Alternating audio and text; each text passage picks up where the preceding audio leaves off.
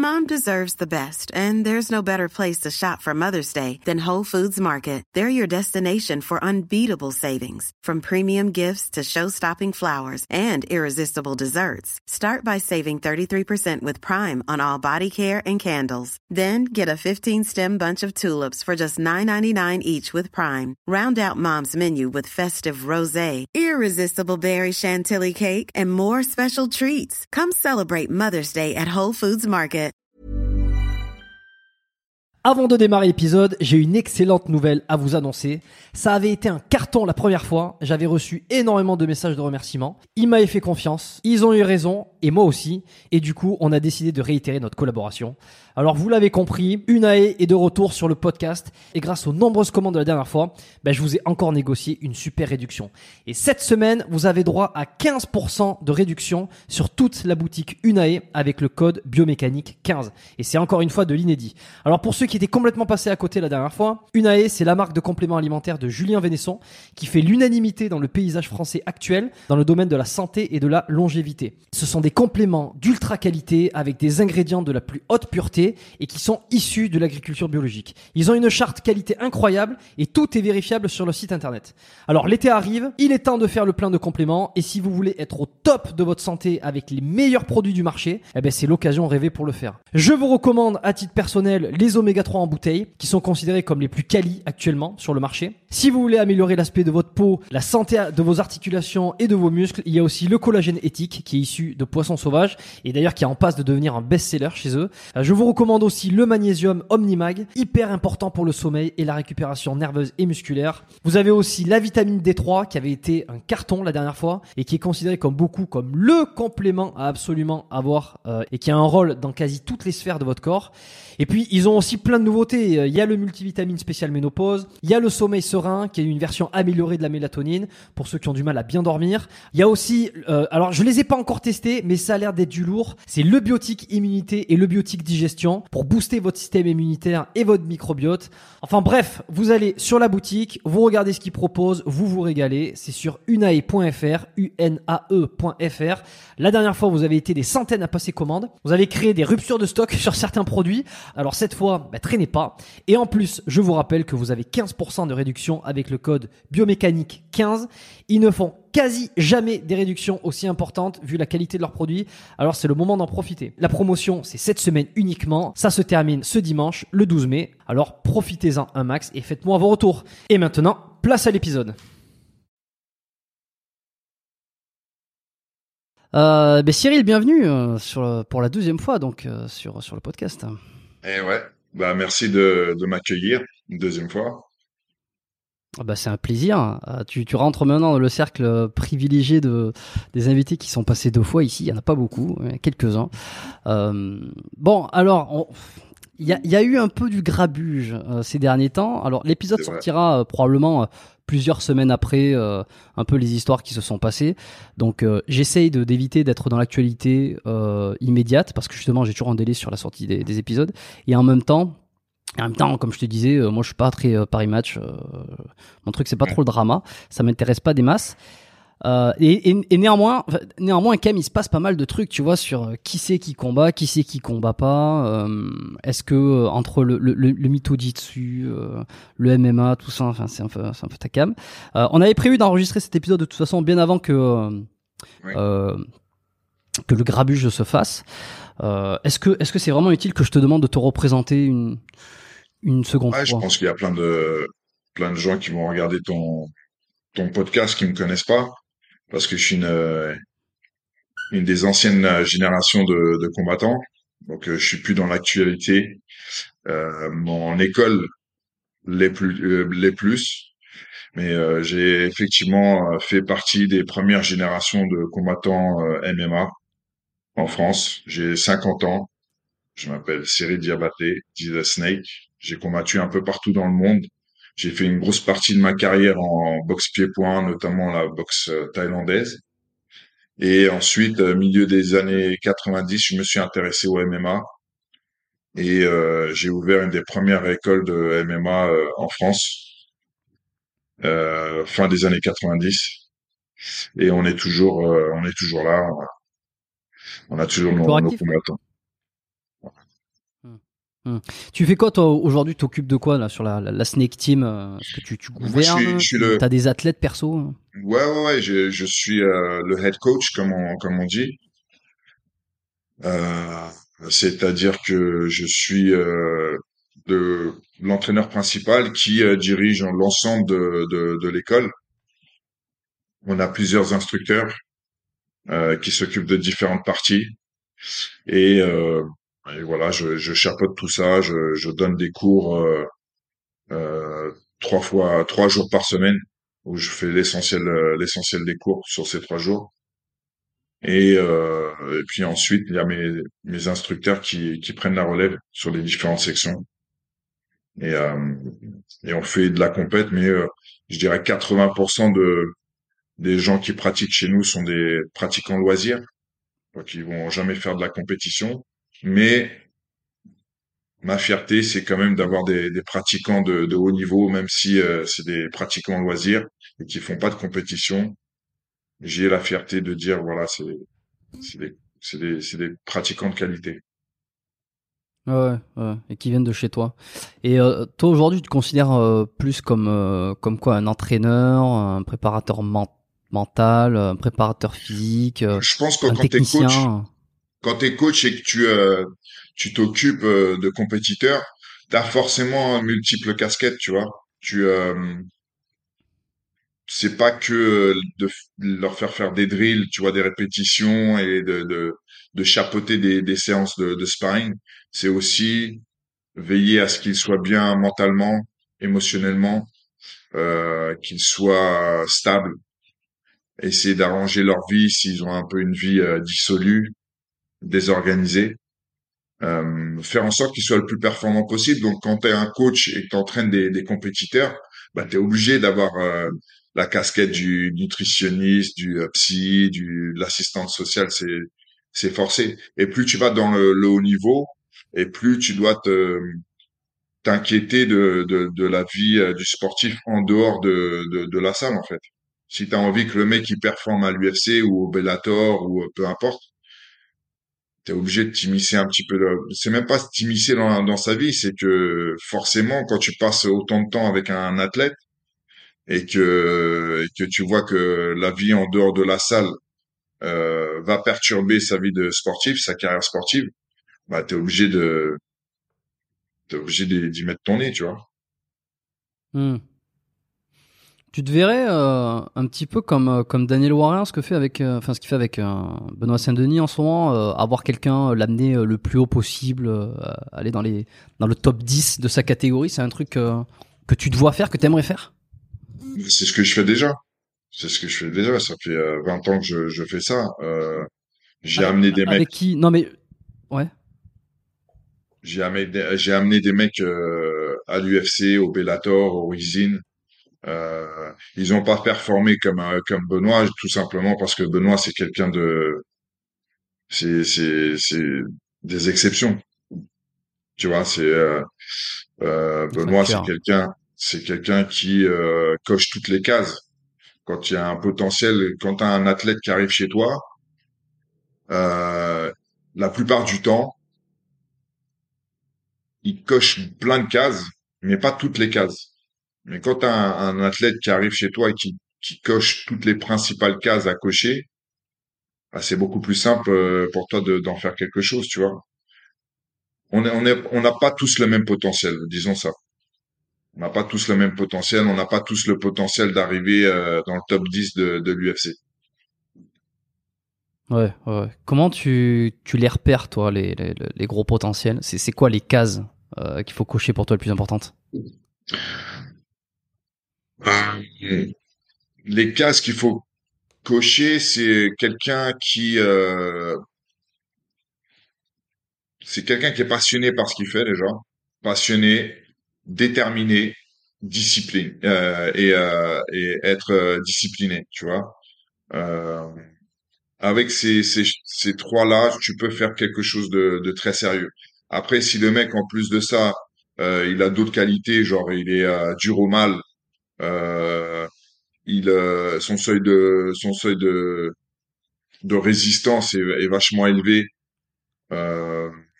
Et donc, tu peux le pousser plus loin, tu vois. Le mec, c'est un travailleur acharné, tu vois. Toutes ces choses-là que tu vas rajouter en plus, bah, te rapproche du top 10 mondial, tu vois, à chaque fois. Si en plus de ça, il a une grosse patate, bah, encore plus, tu vois. Donc, disons que pour avoir un potentiel comme Benoît Saint-Denis, c'est des pépites, tu vois. C'est des pépites quand on parle de mecs comme ça. C'est comme un Francis Ngannou, tu vois. C'est des mecs. Bon bah, il est né avec une force herculéenne. Il est volontaire, il est discipliné, il est courageux. Bon, il coche quand même beaucoup de cases qui font que, arrivé au bout du compte, il a plus de chances lui de réussir à devenir champion qu'un autre en fait. Mm. Après, il y a un truc qui se vérifie aussi avec le temps, et peu importe la discipline, c'est que rien remplace le travail. C'est-à-dire que tu peux être Francis Ngannou avec la force qu'il a, mais si t'es pas un travailleur acharné, tu vas quand même pas être champion de l'UFC. Ouais, ouais. Bon, comme dans toutes les disciplines finalement. Hein. Voilà, c'est ça. Et donc, tu sais, je crois que c'est Renzo Gracie qui le disait. Il disait, plus je m'entraîne et plus je suis chanceux, plus j'ai de la chance en combat. Mm, mm. Et ça traduit. Et plus je travaille, plus j'ai réussi. Voilà, exactement. Voilà, donc il y a pas de secret en fait. Hein. Et ça va peut-être à l'encontre de ce que les réseaux sociaux, en tout cas les médias d'aujourd'hui essayent de véhiculer auprès des jeunes notamment. J'ai plein de jeunes aujourd'hui qui débarquent dans mon école et qui pensent que la première question qu'ils me posent, ils ont pas encore commencé la discipline, ils me disent ouais, quand est-ce que je peux combattre?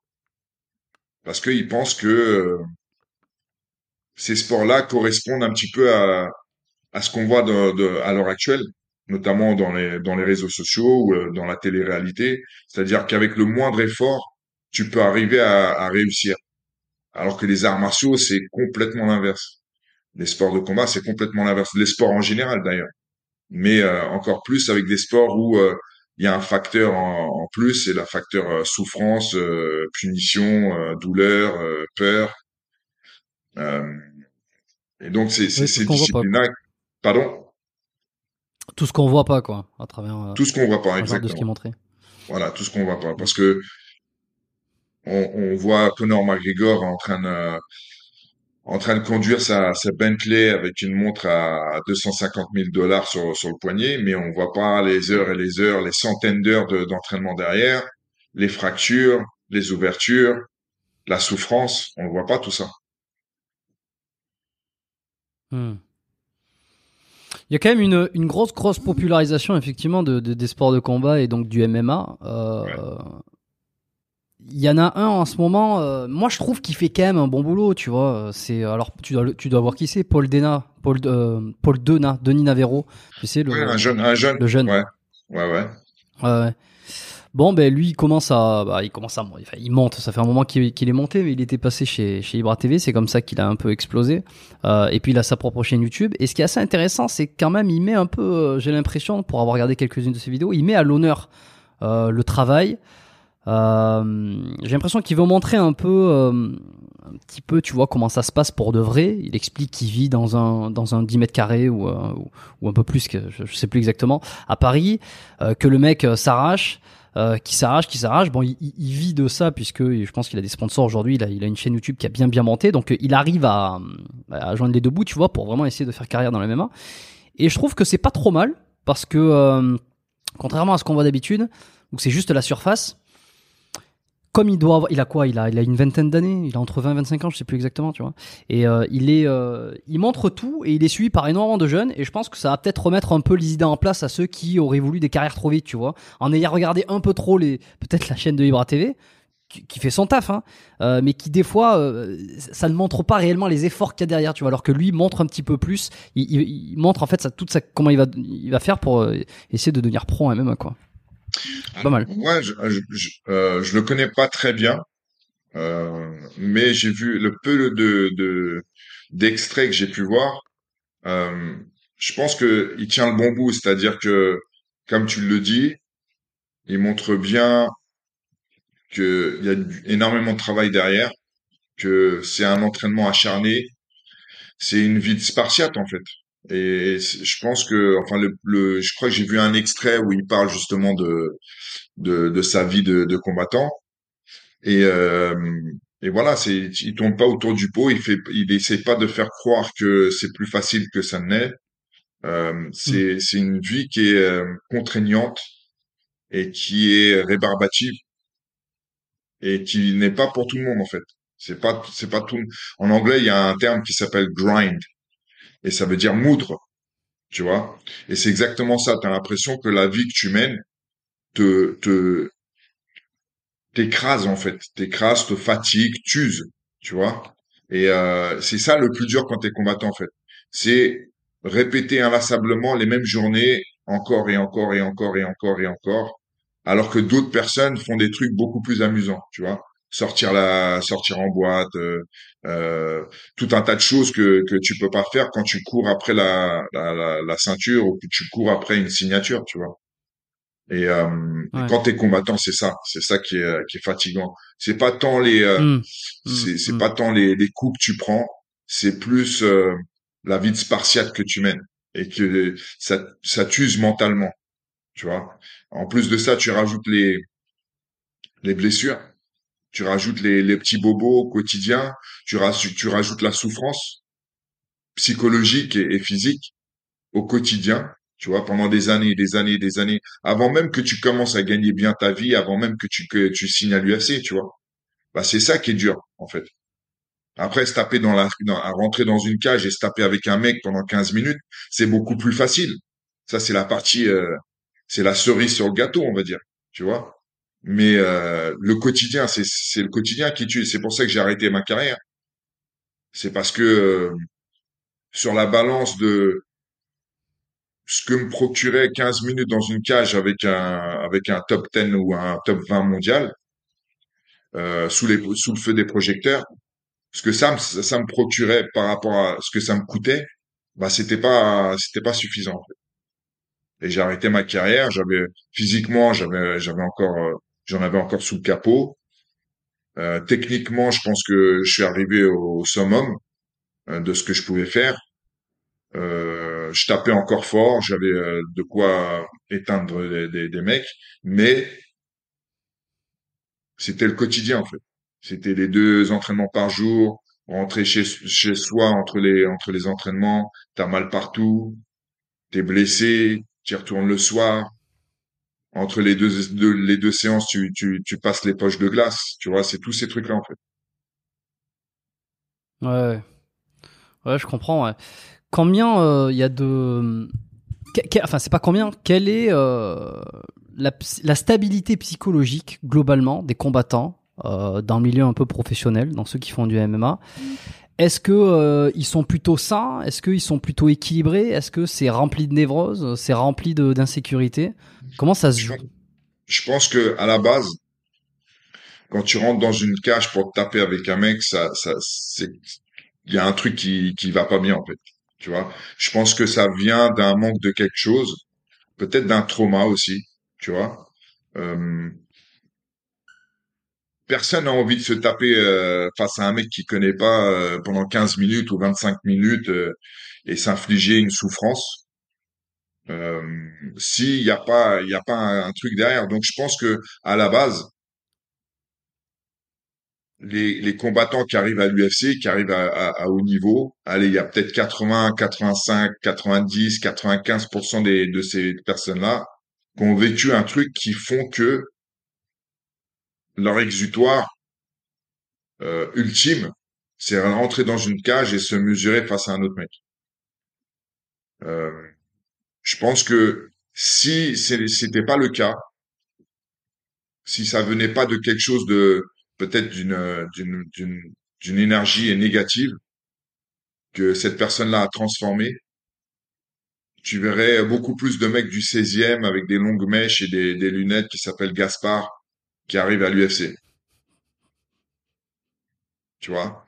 Le fait est que en France, si tu prends le peu de personnes qui ont été à l'UFC jusqu'à présent, la majorité viennent de l'immigration, sont issus de l'immigration.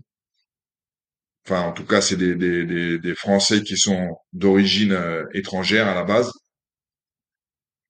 On imagine que le milieu social, c'est pas, tu vois, c'est pas des mecs qui ont des parents qui gagnent beaucoup d'argent. Donc c'est un milieu modeste, c'est un milieu social modeste, et c'est pas anodin, tu vois.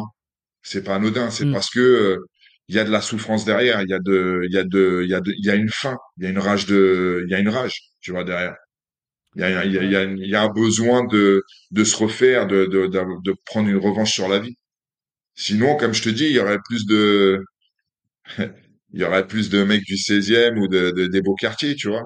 Parce que faut pas croire, les mecs des beaux quartiers, ils kiffent autant le MMA que les mecs des bas quartiers, tu vois.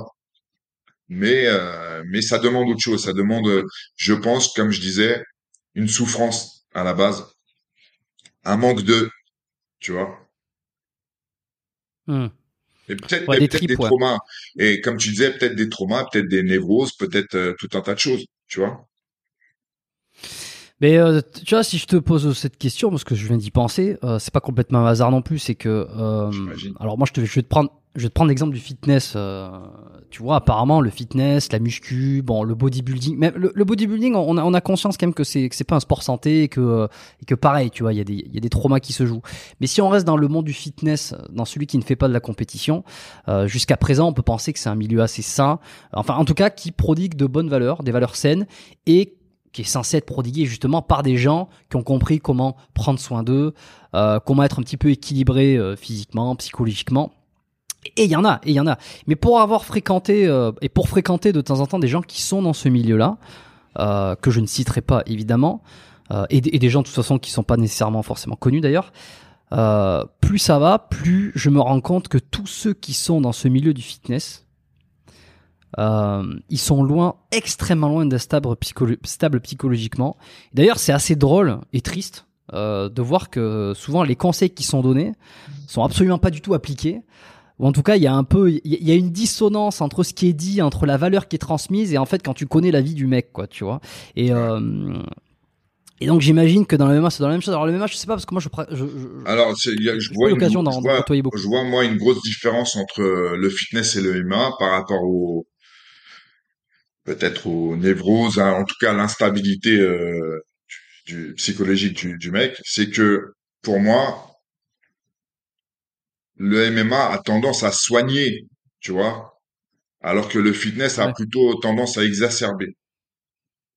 Tu vois, le mec qui commence le fitness parce que il est un peu malingre, il est un peu chétif et que il kiffe sur les physiques des mecs qu'il voit dans, je sais pas, à la télé ou je ne sais quoi, tu vois. Donc il a envie de devenir comme eux. Il commence la muscu gentiment et puis après ça devient une drogue et puis après très vite il développe un côté narcissique qui est complètement fou. Tu vois, moi ma salle elle est au-dessus d'une salle de fitness. Quand je regarde par la fenêtre et je regarde les mecs dans la salle d'en bas sur le plateau, tu vois, systématiquement les mecs ils passent les 3 quarts de leur temps, donc 1 quart du temps à soulever un poids et les 3 quarts du temps à se regarder dans le miroir, tu vois. Bah franchement, je pense pas que ça soit sain, tu vois. Je pense pas que développer ce côté narcissique chez les gens soit quelque chose de sain. Et on le voit bien, tu vois, je sais plus comment ça s'appelle, mais il y a une appellation qu'utilisent les psychologues pour ça, mais ça développe un côté narcissique exacerbé qui peut être devenir même dangereux, tu vois.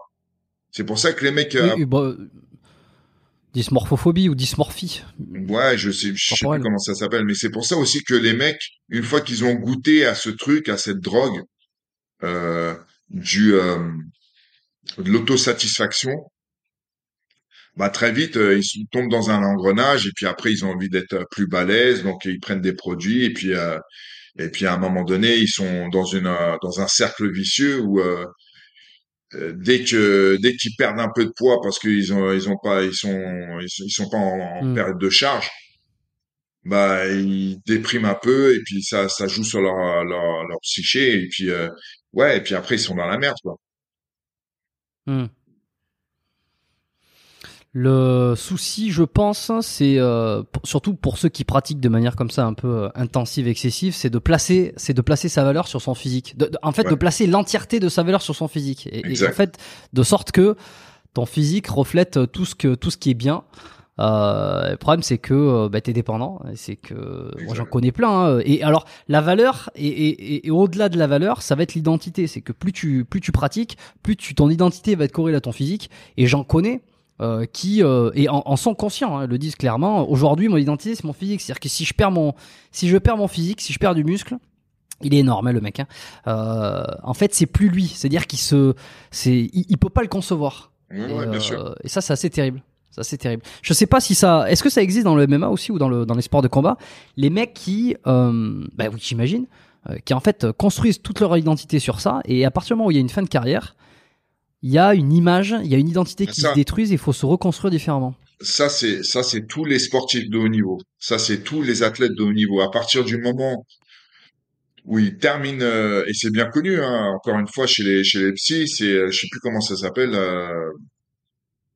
Il y a encore un terme, mais arrivé en fin de carrière, le sportif de haut niveau a très souvent une dépression, parce que imagine, t'arrives à 30 piges, t'as consacré plus de la moitié de ta vie à ce sport, tu vois, t'as commencé à 15 ans, le badminton ou le tennis ou peu importe, t'arrives à 30 piges. Tu commences à arriver en fin de carrière et tu prends ta retraite, t'as quand même passé 15 piges à poursuivre un rêve, tu vois, à poursuivre quelque chose, à avoir un but, à avoir un objectif bien défini, et t'arrives à 30 ans et cet objectif-là, tu l'as plus, tu vois, donc c'est compliqué de, on a l'impression qu'on n'a plus de, ouais, on n'a plus de rôle, on n'a plus d'objectif, on n'est plus personne, quoi, en fait. Et c'est compliqué de continuer après. Ça, je pense que c'est propre à tous les athlètes, en fait. C'est même pas que des combattants de MMA, c'est un peu tous les athlètes qui arrivent à la date butoir, on va dire, où le corps et l'esprit ne veulent plus, et que t'es obligé de prendre ta retraite, là, c'est... Ouais, faut être fort, quoi. Faut être fort, ou alors dégoûter du sport. Dégoûter de ta carrière, dégoûter. Là, c'est autre chose. Là, je pense que tu passes à autre chose plus facilement, que celui qui a tout misé sur sa carrière, sur son image, son image de sportif, et qui arrive en fin de carrière. Je te demandais, on était resté sur ça. Toi, comment tu l'avais vécu, toi, ta post-carrière, d'un point de vue psycho, et comment tu t'en étais remis, pardon. Ça a été dur, hein, je t'avoue que ça a été dur parce que ça concordait aussi à mon divorce, tu vois, donc ouais. J'ai vécu les deux en même temps, et ça a été compliqué, ça a été très compliqué. Ça a été clairement une des causes principales de ma dépression, la fin de carrière plus le divorce en même temps, et ça a été compliqué de s'en remettre, en fait, parce que comme je disais, quand tu as un objectif depuis ça a duré 20 ans quand même, ma carrière, hein, enfin un peu plus, 22 ans. Grosse carrière, ouais.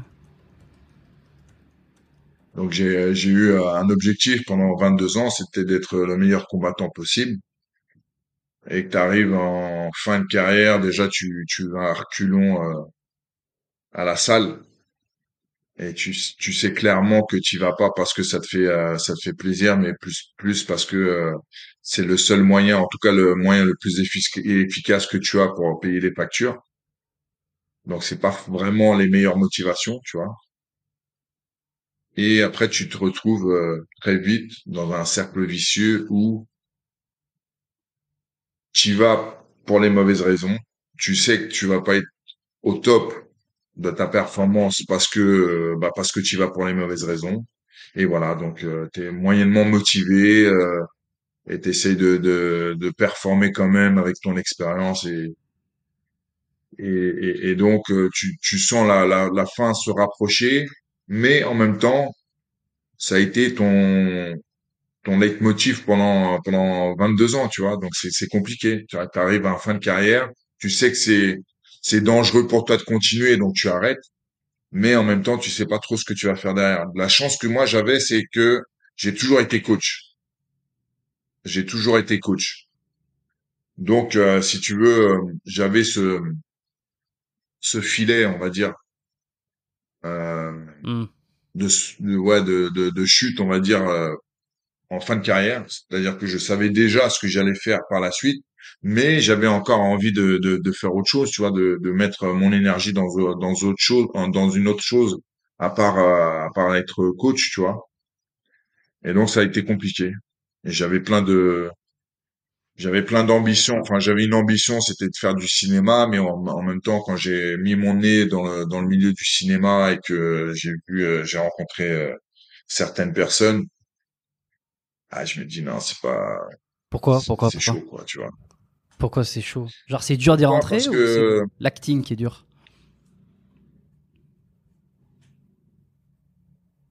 Je pense que le milieu du cinéma français, déjà, c'est un milieu cloisonné, tu vois. C'est-à-dire que si t'es un grand black de 2 mètres et que tu veux faire du cinéma en France, t'es étiqueté rapidement, en fait. Tu vois, ils sont rares, les grands blacks déjà au cinéma en France, tu vois. Les blacks tout court, on peut même dire. Mais en plus de ça, si t'as un physique comme le mien, tu fais 2 mètres, t'es renois, tu vas faire des rôles de garde du corps, d'homme de main, de videur, d'homme de sécu, et voilà, quoi, tu vois. Il n'y a pas vraiment beaucoup d'options. Ouais. Ça, il y a de plus en plus, parce que il y a de plus en plus de films sur la banlieue et sur les cités et tout ça. Donc, il y a peut-être plus d'options aujourd'hui qu'il y avait il y a 15 ans, tu vois. Mais c'est quand même limité, quand même. Tu vois, c'est quand même limité. Il y en a un qui a sorti son épingle du jeu, c'est Omar Sy. Ils sont bien, pas 36 000, quand même. Ouais. Ils sont pas 36 000. C'est le seul. Tu vois. Ouais. Et en plus, qui est sorti. Alors, il était connu avant ça, mais je veux dire, c'est vraiment, c'est intouchable qu'il a fait, qu'il a amené à des niveaux vraiment stratosphériques. Et en plus, dans le film, il joue un rôle, il joue le rôle d'un black de cité, finalement, qui va aider un aristocrate. Ouais. Voilà. Donc, tu vois, donc en France, c'est quand même compliqué, hein. C'est quand même, on n'est pas au stade où on a des Denzel Washington en France, tu vois, où le mec, on donne le rôle principal à un Renoir qui va jouer n'importe quel rôle. Bon, faut dire aussi, on n'a peut-être pas des Denzel Washington au niveau de l'acting, mais t'as compris ce que je voulais dire. C'est-à-dire que, et encore, je sais même pas. Tu sais quoi, je sais même pas si on n'a pas un mec aussi fort que Denzel Washington qui soit noir en France, parce que on n'a pas de noirs en France au cinéma, tout simplement. Tu t'en vois pas des masses, en tout cas. Qui se comptent sur les doigts d'une main, je suis sûr, tu vois. Ouais, ben je suis en train de regarder. C'est vrai que Omar Sy, français, un petit peu ce que me propose Google. Pas grand chose. Tu vois. Et tu peux même étendre le truc. Combien de noirs tu vois à la télé française, sur les chaînes? Le noir de service, et depuis 15 piges, en tout cas, je sais même pas s'il y a encore, c'est Harry Roselmack, tu vois. C'était le Renoir du PAF. Et ça veut dire que si on peut les chiffrer sur les doigts d'une main, tu vois bien c'est quand même limité le choix, tu vois. J'ai plus de chances de signer à l'UFC en France en tant que noir que de passer à la télé dans mon émission, tu vois. Mais t'as croisé par exemple Omar Sy ou alors un autre, je sais pas, Thomas Ndiaye par exemple. Ouais. Est-ce que t'as eu l'occasion de leur en parler, de leur poser des questions sur ça, sur comment ils ont fait, comment ils l'avaient ressenti? Non, parce que Peut-être que eux, ils avaient la même passion pour le ciné ou en tout cas pour le divertissement que moi j'avais pour l'UFC. En tout cas, pas pour l'UFC, mais pour une carrière de combattant de sport de combat, tu vois. Moi, en sortie de carrière sportive, j'avais peut-être pas non plus la même rage et la même énergie que eux ils avaient pour essayer de percer, tu vois. Ouais. Je pense que en France pour percer dans ce milieu alors que t'es issu des minorités, tu vois, que ça soit un Renois ou un Rebeu, ça va être compliqué, tu vois. Et ça va être compliqué et tu sais dorénavant tu vas être cantonné à un certain rôle, ouais, tu vois. Type, ouais. Donc, ouais. Et puis, au-delà de ça, mon problème principal, c'était même pas ça. Mon problème principal, c'était que c'est un milieu de suceurs. Tu vois, tout le monde pour. Moi, j'ai trop une grosse bouche. En tout cas, c'est pas que j'ai une trop grande bouche, c'est que je dis ce que je pense assez facilement. Et c'est pas un milieu qui favorise ce genre de personnes. Tu vois, ils sont tous là. Ouais. Ils sont tous là à se faire des courbettes, à être hypocrites, et je l'ai vu, tu vois, ça je l'ai vu assez rapidement et c'est compliqué. Ah, tu vois, ouais. T'es avec un mec très connu. Tu passes du bon temps et tout, tu rigoles. Il y a son meilleur ami qui vient, qui est super connu aussi. Ça rigole. L'autre, il part, et la première chose qu'il fait, c'est qu'il crache sur le dos de son pote qui vient de se casser. Et je me dis, ah ouais, donc, ah ouais. Et puis, il me raconte la vie de l'autre, tu vois, les côtés sombres de l'autre, alors que c'est supposé être son meilleur ami, tu vois. Ouais, que tu le connais et pas plus que ça, en plus. Pardon ? Et que toi, en plus, tu le connais pas plus que ça pour qu'il te fasse. Ouais, non, c'était un pote, mais c'est pas mon ami, tu vois. Mm. Et donc, je vois l'amitié, en tout cas, l'amitié, entre guillemets, qu'il y a dans le cinéma. Et ça, je l'ai vu plusieurs fois, tu vois. Sans parler de la drogue, sans parler des excès, sans parler de, donc, finalement, je me dis, bah, si un jour j'ai l'occasion de faire un truc, peut-être, pourquoi pas, tu vois, mais en tout cas, je cours plus après comme ça a pu être le cas. Mmh. Mais tu vois, justement, c'est intéressant sur ce que tu dis sur ceux qui ouvrent leur... Enfin, c'est pas trop un milieu où il y en a beaucoup qui ouvrent leur gueule. Le premier auquel je pense, c'est Kassovitz.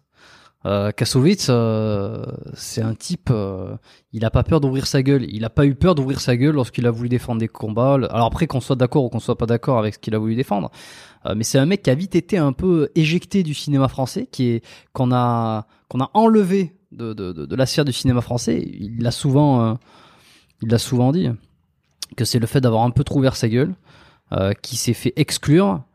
Et le problème, c'est que quand tu te fais exclure et que t'es réalisateur, bah, t'as vite fait de plus avoir aucune thune pour faire tes films. Donc, tu produis plus rien. Enfin, tu réalises plus rien. Alors, quoi. Tu vois, j'ai l'impression que, pour le coup, Kassovitz, que je connais aussi. Je connais tout le monde. Non, parce que je pense qu'à un moment donné, tu vois, quand t'es combattant reconnu, t'as l'admiration de plein de gens, de plein de corps de métiers différents, notamment les gens du spectacle et d'autres athlètes aussi, tu vois. À un moment donné, et ça se vérifie parce que tu vois les Français qui sont signés à l'UFC aujourd'hui, ils marchent tous. Il y a toujours un footeux qui est leur pote, tu vois. Donc il y a un footeux, il y a un acteur, tu vois. Donc quand t'es combattant professionnel, c'est quand même un métier qui attire quand même les autres entre guillemets VIP, tu vois. Ouais, donc effectivement, je connais plein de gens connus. Ils sont pas tous, je suis pas tous ami avec, enfin je suis pas ami avec tous, mais j'ai connu à une époque, surtout en sortant de l'UFC ou quand j'étais encore à l'UFC. J'ai connu énormément de personnes. Il y en a très peu qui sont restés amis avec moi aujourd'hui parce que je suis retraité. Mais ouais, c'est un milieu qui attire les VIP. Et donc, pour en revenir à Mathieu, pour moi, c'est le rebelle de service. Tu vois, il est toujours là à gueuler, à toujours à dire eh non, c'est pas bien et tout ça, mais il fait quand même sa série à succès sur Canal+. Il fait quand même son petit film par-ci par-là. Quoi qu'on en dise, il a quand même des budgets pour ses films. Alors même si il filme, enfin il tourne une fois tous les 5 ans ou tous les 6 ans, il a toujours un minimum de succès au cinéma, tu vois. Et puis il fait sa petite tournée promotionnelle et voilà, tu vois. Donc pour moi c'est pas ça un rebelle. Pour moi c'est pas ça un rebelle. Un rebelle couvre ça. Et puis il fait les plateaux télé, tu vois. Quand t'es un rebelle, personne t'invite, logiquement. Je veux dire. Il y a une différence entre Dieudonné et Mathieu Kassovitz. Dieudonné, il a été sorti du PAF complètement, tu vois. Ouais, il a été mis hors système. Mais tu vois, tu parles de Dieudonné, c'est très drôle parce que j'ai enregistré un épisode avec Dieudonné. Il n'est pas sorti encore, donc ouais. J'ai vraiment eu la chance, l'exploit, la chance, on appelle le timing, on appelle ça comme on veut, de pouvoir le recevoir sur le podcast. Il est sorti là quelques semaines. Alors je sais pas, soit il sera déjà sorti, soit il sera sorti d'ici quelques semaines au moment où celui-ci sera disponible.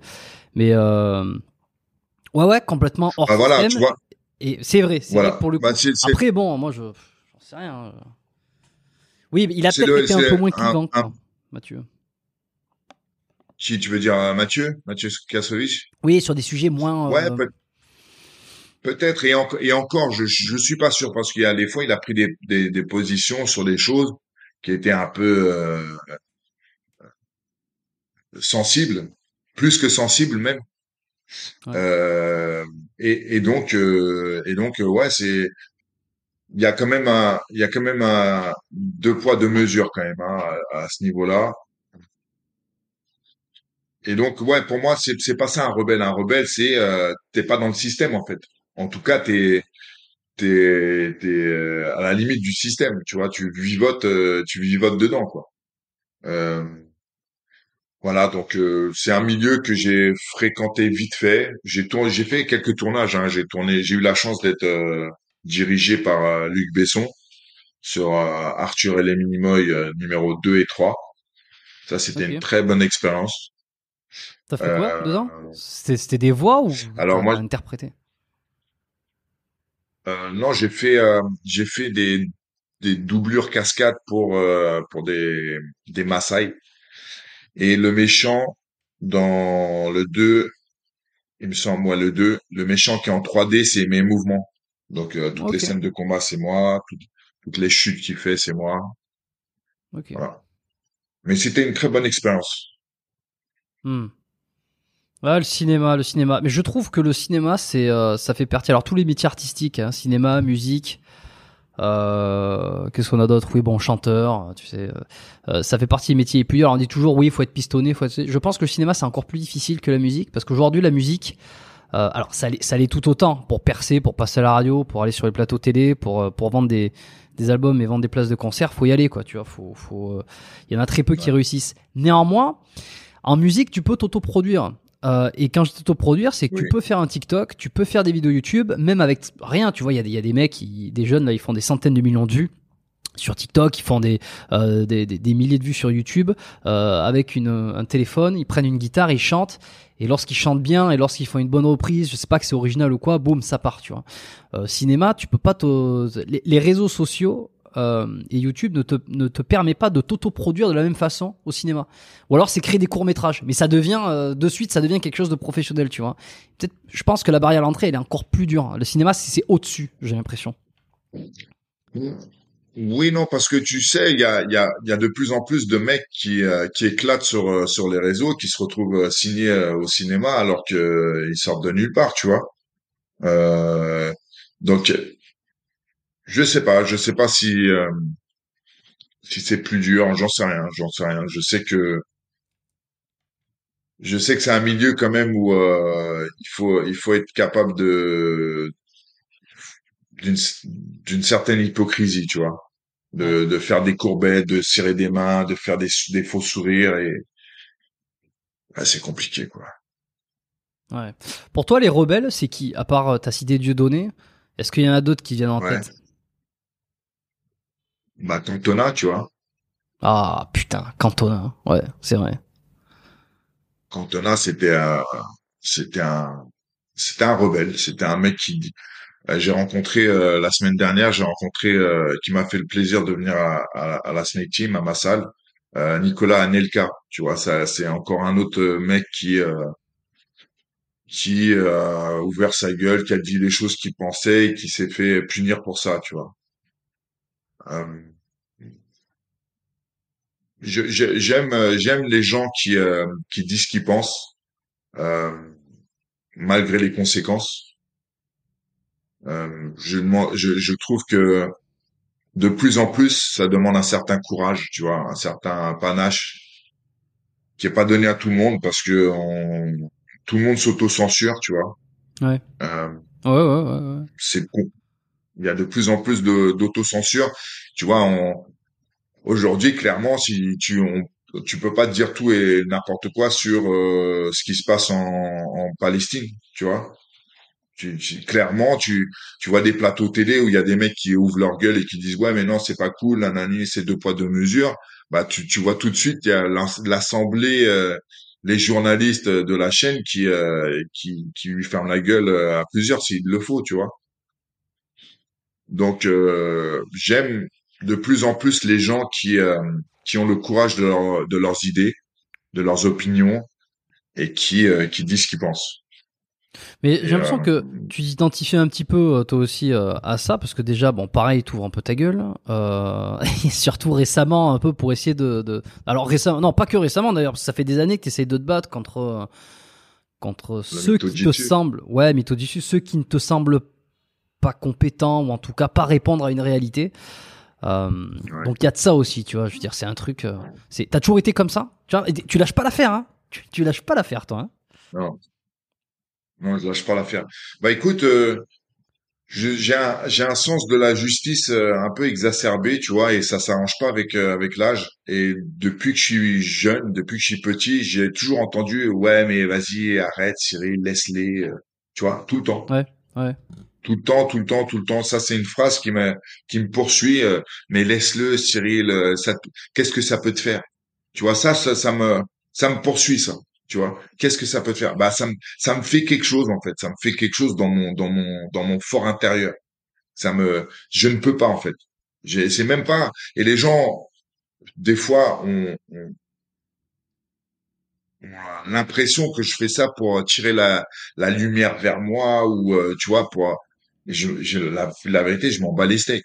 Je fais ça parce que ça me fait mal au cœur, ça me fait mal à l'intérieur. Que des gens puissent usurper, puissent être des imposteurs, et puis arnaquer les gens, tu vois, mentir aux gens, et tirer la couverture vers eux alors qu'ils méritent pas, alors qu'il y a d'autres qui méritent plus, tu vois. Et je parle pas que pour moi, hein. Je parle pour n'importe qui, tu vois. J'ai des sportifs dans ma salle qui sont pas connus ou méconnus, en tout cas pas à leur juste valeur. Et je vois des espèces de trous de bombes qui passent dans des podcasts, ou qui passent sur des chaînes YouTube qui font des millions de vues. Et je me dis, mais, et je sais que c'est bidon, tu vois. Et je me dis, putain, mais c'est quoi, elle est où la justice là-dedans, en fait, tu vois? Alors je comprends qu'il y a des codes qu'il faut cocher, il y a des trucs qu'il faut faire pour plaire à la populace, et puis faire des clics. J'ai compris ça. Mais quand on a des mecs qui s'inventent des vies pour être connus, et pour pouvoir faire du placement de produits, ou vendre un livre, ou vendre des stages. Ah non, ça me fait mal au cul. Ça me fait trop mal au cul. Je trouve ça c'est immoral, c'est pas juste, en fait. Voilà. Donc effectivement, je suis le casse-couille. J'endosse le rôle du casse-couille de service, à pointer du doigt, à dire voilà, Ouais, parce que ça me fait mal au cul, quoi, en fait. Et c'est pas par jalousie. C'est pas par jalousie. Tu vois, des mecs qui sont plus connus que moi, il y en a des centaines. Et je suis pas jaloux d'eux.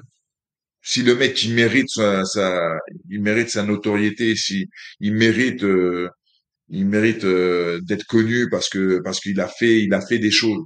Mais quand t'as pas fait des choses et que tu cours après la lumière et que les gens te croient, tu vois. C'est-à-dire que moi quand je suis mis dans le même panier que des mecs comme Franck Ropers que t'as reçu d'ailleurs, ou Fred Mastro, ou des mecs comme ça. Fallait bien que sa version. Oui, bien sûr. Mais tu vois, quand j'ai des mecs comme ça en face de moi et qu'on me met dans le même panier, bah poto, ça me fait mal au cul. Ou quand il y a des jeunes, bon ils connaissent pas mieux, mais quand t'as des jeunes qui disent ah ouais Ropers ou Mastro machin, ils défoncent en parlant de moi et qu'ils le pensent sincèrement, tu vois. Je dis mais putain mais ça veut dire que, en gros, ma carrière de 22 ans où j'ai prouvé des choses, où j'ai été plusieurs fois champion du monde, où j'ai formé des champions. Putain, tu entends le klaxon ou pas? Non, non, pas du tout. Non, je pense qu'on s'entendra pas. J'ai quand même un peu plus d'une centaine de combats professionnels où je me suis pété avec tout ce qui se faisait de mieux dans l'univers martial, tu vois, dans l'univers des sports de combat. Donc j'ai prouvé des choses. Il y a des vidéos qui existent encore aujourd'hui, même si je suis un dinosaure. Il y a encore des vidéos qui existent aujourd'hui où je suis en train de fracasser des mecs. Mm. En face de moi, il y a un Fred Mastro ou un Franck Ropers qui fait des démonstrations YouTube où il fracasse ses disciples. Il fracasse des mecs qui sont inertes, qui sont au ralenti. Il les fracasse. Et qu'on me met à ce niveau, non, ça aussi, ça me fait mal au chien. Tu vois, je me dis, mais comment ça se fait quand, en fait, les gens, ils voient pas ce qui se passe. Est-ce que justement, c'est pas le public, les gens, qui essayent de vous mettre à niveau, ou alors qui essayent de vous mettre en compétition? Parce que, bon, pour avoir reçu Ropers, j'ai pas reçu Fred Mastro. Je connais pas très bien. Bon, j'ai vu un petit peu passer ces temps-ci, mais je connais pas bien sa carrière, ce qu'il a fait. Mais juste pour Ropers, par exemple, pour l'avoir reçu, pour l'avoir entendu récemment sur ça, j'ai l'impression qu'il se met pas du tout au même niveau que toi. Au contraire, c'est pas du tout un combattant, et il sait très bien que s'il fait un combat contre toi, dans des règles, dans les règles qui sont celles du MMA ou. Alors là, tu te trompes. Te trompes. Là, tu te trompes. Son discours à lui, parce que je le connais par cœur, son discours. Son discours à lui, c'est Cyrille et moi, on fait pas la même chose. Lui, il fait un sport avec des règles, avec une limitation dans le temps, avec des protections, avec ceci, avec cela. Moi, je fais pas du sport. Moi, c'est la survie, tous les coups sont permis, nanani, nanana. Moi, ce que je dis, c'est que toi, t'es un menteur. Tu sais très bien que moi et toi, sans règles, je te plie en 5. Et si t'es pas d'accord avec moi, je te propose un truc, c'est qu'on teste. On signe des documents, ce que tu veux, des autorisations, des machins, des trucs. On a des médics dans le coin, tu vois, des médecins, ce que tu veux. Et on se tape. Et on voit qui fait quoi. Sans les règles, sans temps, machin, sans protection, ce que tu veux. T'as le droit de me taper dans les couilles si tu veux, t'as le droit de faire ce que tu veux. Tes pics aux yeux, t'as le droit de faire des griffes du dragon ou je ne sais quoi. Tu fais ce que tu veux. Bah moi, je lui ai proposé ça. Si lui, il est sûr de ce qu'il dit, normalement, il accepte. Un Fred Mastro, il accepte normalement. Normalement, un Fred Mastro, un Franck Ropers, normalement, ils acceptent. Et leur réponse, c'est « on fait pas la même chose ». Je te dis, mais je te propose pas un combat dans une cage avec des 3 fois 5 minutes, avec des mitaines et des coquilles et ce que tu veux. Un arbitre, c'est pas ça que je te propose. Je te propose, toi et moi, on nous enferme dans une pièce et on ferme la porte, la limite, on ferme la porte, tac, on nous donne 10 minutes et c'est qui ressort, tu vois, c'est qui ressort. Et donc, parce que moi, contrairement à eux, moi, je veux bien prouver, je veux bien risquer. Je veux bien qu'on teste, qu'on aille jusqu'au bout. Parce que faire des débats l'un en face de l'autre et parler et blablater pendant une heure, c'est amusant, tu vois, ça amuse la galerie. On fait des extraits, on fait des petits clips et tout qui font des centaines de milliers de vues et tout. C'est sympa. Moi, je passe pour le mec hautain, arrogant parce que, voilà, parce que je dis que je dis en face du mec que je lui défonce la gueule. Mais la vérité, c'est que dans le milieu, dans un monde, dans un univers martial, le seul truc qui compte, en fait, c'est celui qui est debout à la fin. Admettons, allez, vas-y, on est dans les anciens temps où il y a une troisième guerre mondiale, on redevient des animaux. Tu vois, on est dans la rue, on se tape pour notre survie. Poto, tu me mets en face de Franck Ropers, je suis sûr de moi. Même si tous les coups sont permis, même s'il a le droit à ses griffes du tigre et tout ça. Je suis sûr de moi. Parce que pour moi, ce qu'il raconte, ce qu'il fait, le concept même de ce qu'il fait est faux. Et j'en veux pour preuve que, et ça je le dis tout le temps, même des vidéos de sparring, d'accord, donc des combats entre poteaux, où tu fais pas à 100%, même ça, il le fait pas. Fred Mastro, pareil, ils le font pas. Pourquoi? Parce que quand c'est libre, quand il y a un mec en face de toi, tu sais pas ce qu'il va faire. Tout leur démonstration là de kung fu, de wushu, de je sais pas quoi là, de krav maga et de penchaksila, qui ressemble plus à des chorégraphies de Jackie Chan, ça ne marche pas en fait, ça ne marche pas. Regarde, tu... Et d'ailleurs, je vous en veux.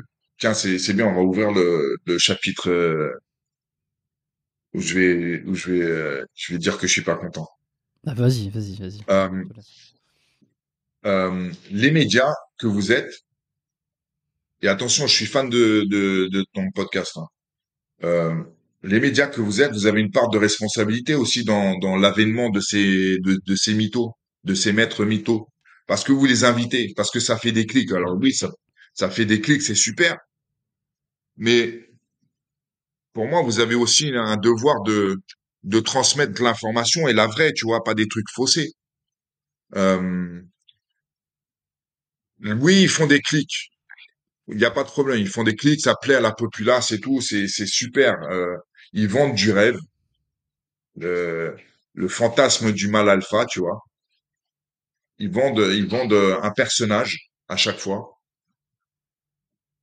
Et ça plaît aux jeunes. Non, c'est même pas que ça plaît aux jeunes. Ça plaît aux mecs. Parce que ils voient en eux, ils s'identifient, ils voient en eux le mâle alpha, le mâle ultime, tu vois. Mais c'est pas la vérité en fait. C'est pas ça la vérité. La vérité, c'est pas un mec qui devient célèbre parce qu'il fait des millions de vues sur YouTube. Parce que concrètement, Franck Ropers, Fred Mastro, c'est exactement ça. C'est des mecs qui ont prouvé qui pouvaient faire des démonstrations et des chorégraphies sur YouTube et faire un maximum de clics. En dehors de ça, ils ont rien prouvé. Moi aussi, je peux te raconter des récits où je suis en face de plusieurs mecs et je leur fais des coups spéciaux et des points de pression et je les laisse tétraplégiques par terre. Je peux te raconter des histoires à tire-larigot. Je peux t'en raconter des merveilles, tu vois, des contes et des mythes. C'est facile. Tu vois, on parlait de Gaëtan Le Bris, que t'as invité aussi sur ton podcast. Bah, c'est pareil.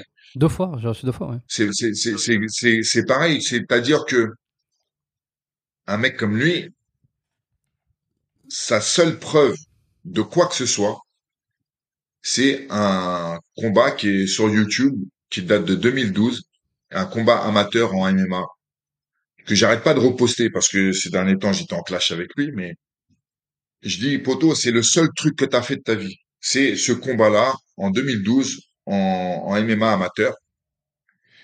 Et c'est ton seul fait d'arme. Et tu t'es construit un univers autour de ton personnage de combattant clandestin dans les bare knuckle, je sais pas quoi, là, les fight clubs ou je sais pas. Il s'est inventé une life, le mec.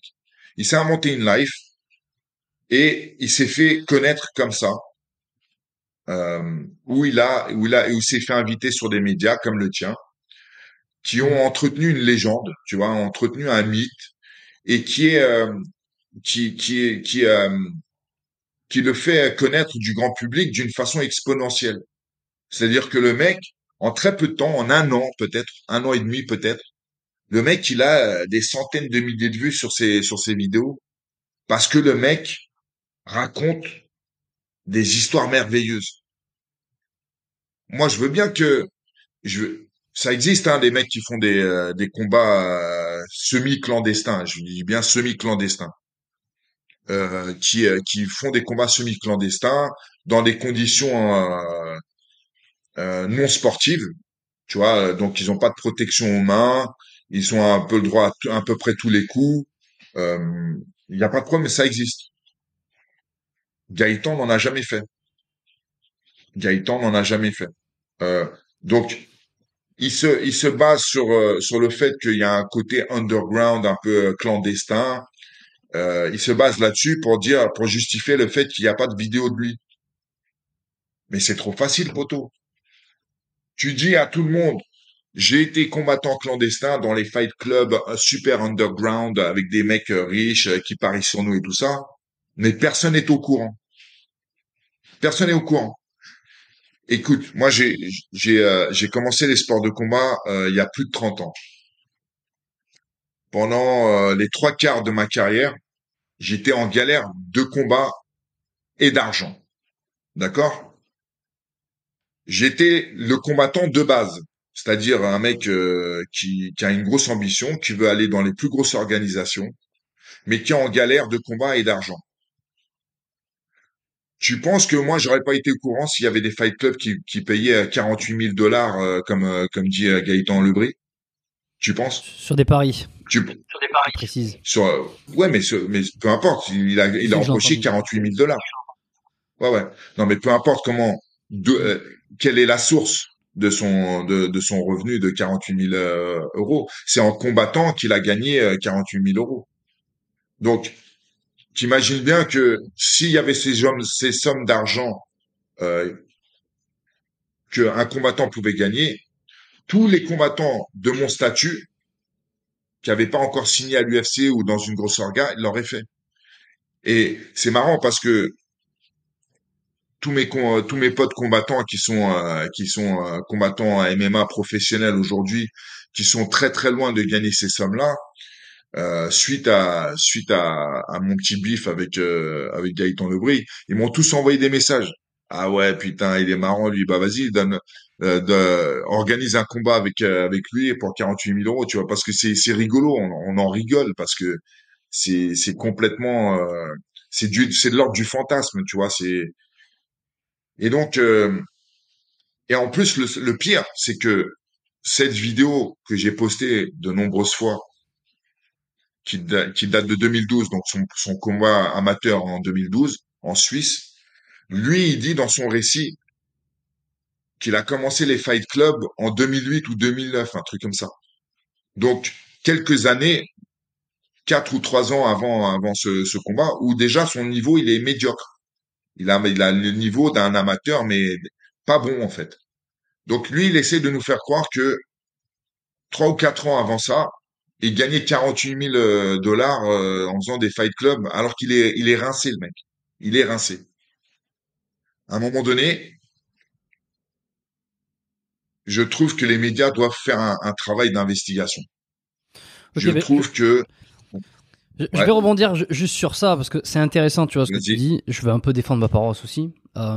Forcément. Oui, bien sûr. Parce que je suis 100% d'accord avec toi sur le fait d'avoir un devoir de ne pas transmettre une mauvaise parole et d'essayer d'être le plus véridique, le plus authentique et de pas donner la parole à des escrocs. Je traite absolument personne d'escroc, hein, parce que moi je n'ai rien sous les yeux, donc si tu veux, moi je suis toujours la suisse. Moi si, par contre.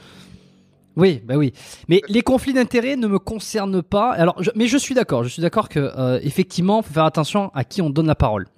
Ça, c'est vrai. Ouais. C'est très difficile parce que moi, je suis toujours pris aussi, tu vois. Et je pense que c'est le cas de beaucoup de médias.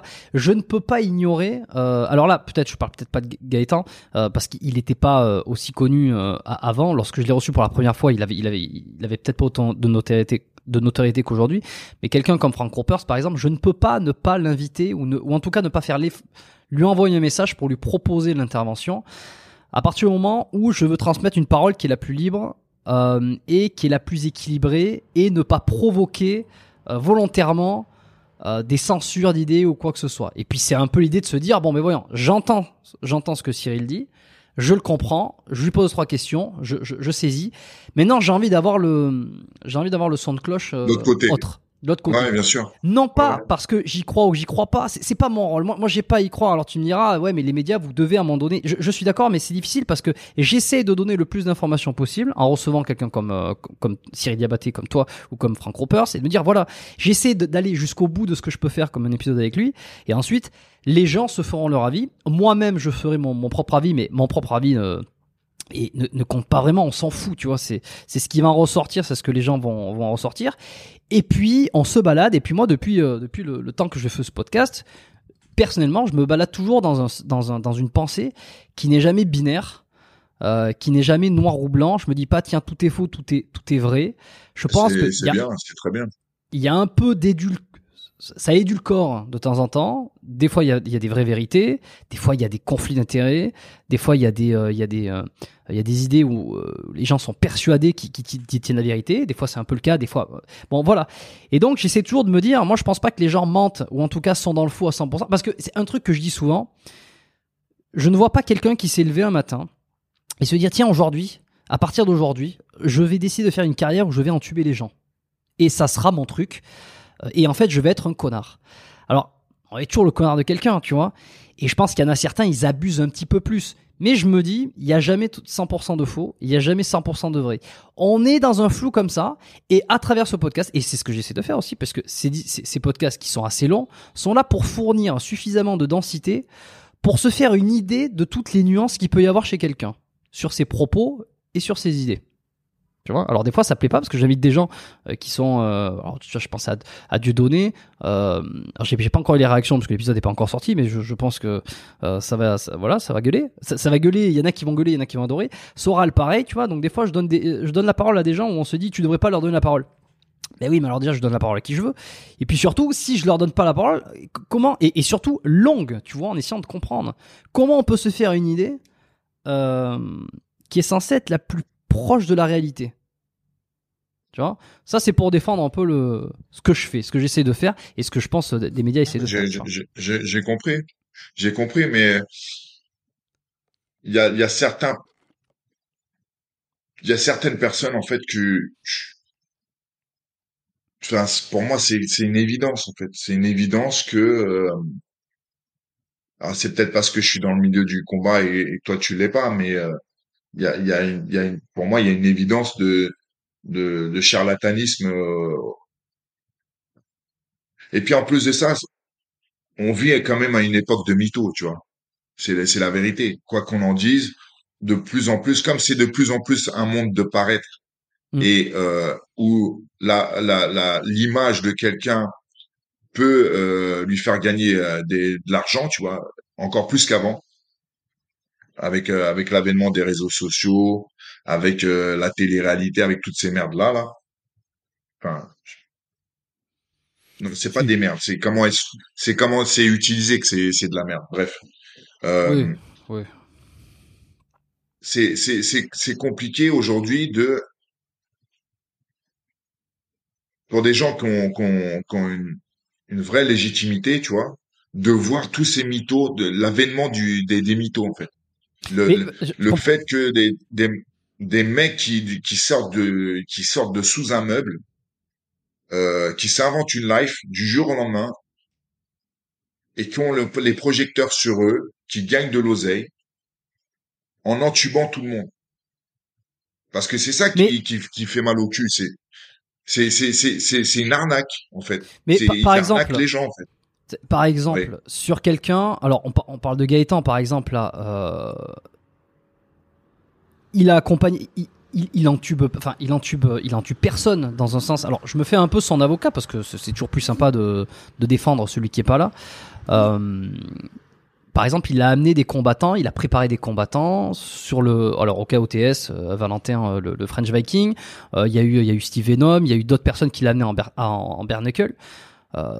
Il a entubé personne au final, tu vois. Alors je comprends qu'il y ait ce truc de, si pour toi il n'y a pas toute la vérité ou qu'il y a eu il y a une certaine forme d'enjolivement, je comprends que ça te, mais là dans ce cas-là par exemple, quel est le mal pour toi, et c'est peut-être une question générale, hein, quel est le mal que ça entraîne toi, ça par exemple, à part juste qu'il récolte de la gloire qu'il serait pas censé récolter selon toi? Alors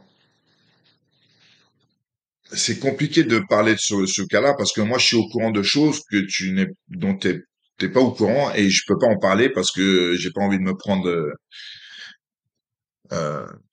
une plainte sur le dos gratuitement tant que j'ai rien prouvé. Mais c'est pas une bonne personne. Ce n'est pas une bonne personne. C'est pas un bon exemple. C'est pas quelqu'un qui devrait avoir une salle où il entraîne des gens. Si tu parles de Steve Venom et de French Viking, c'est des mecs qui ont plus de 10 ans de boxe derrière eux, avant Gaëtan. Je crois que Steve, il est resté chez lui 6 mois et que French Viking, il est resté chez lui 1 an. Voilà. Donc, si tu veux, Gaëtan Le Bris, il aura rien appris. D'ailleurs, si tu regardes, pour n'importe quel mec qui connaît un petit peu les sports de combat et qui sait faire la différence entre quelqu'un qui sait tenir des pattes d'ours et quelqu'un qui sait pas tenir les pattes d'ours, je les invite à regarder les vidéos de Gaëtan Le Bris qui tient les pattes d'ours. C'est-à-dire que c'est un imposteur de A à Z. En tout cas, dans le milieu des sports de combat. Après, le reste, je sais pas, je connais pas son niveau. Mais autre chose, il y a un extrait qu'on m'a montré de lui qui fait faire un cutting à un de ses combattants. Le cutting, c'est la déshydratation contrôlée d'un athlète pour qu'il puisse passer dans une catégorie de poids et ensuite, une fois qu'il est pesé, rebondir en se réhydratant et rebondir et reprendre son poids initial. Et donc, il y a la version de Gaëtan Le Bris qui est dangereuse. Donc, à un moment donné, c'est pas que Cyrille qui est aigri parce que l'autre il a plus de lumière que lui et tout ça. C'est pas ça. C'est pas ça. Encore une fois, je suis pas motivé par le nombre de vues ou par le nombre de clics ou le nombre de followers. Il pourrait avoir 30 personnes dans son compte. Ça changerait rien au fait qu'il me fait mal au huc. Parce que il met des gens en danger en les arnaquant.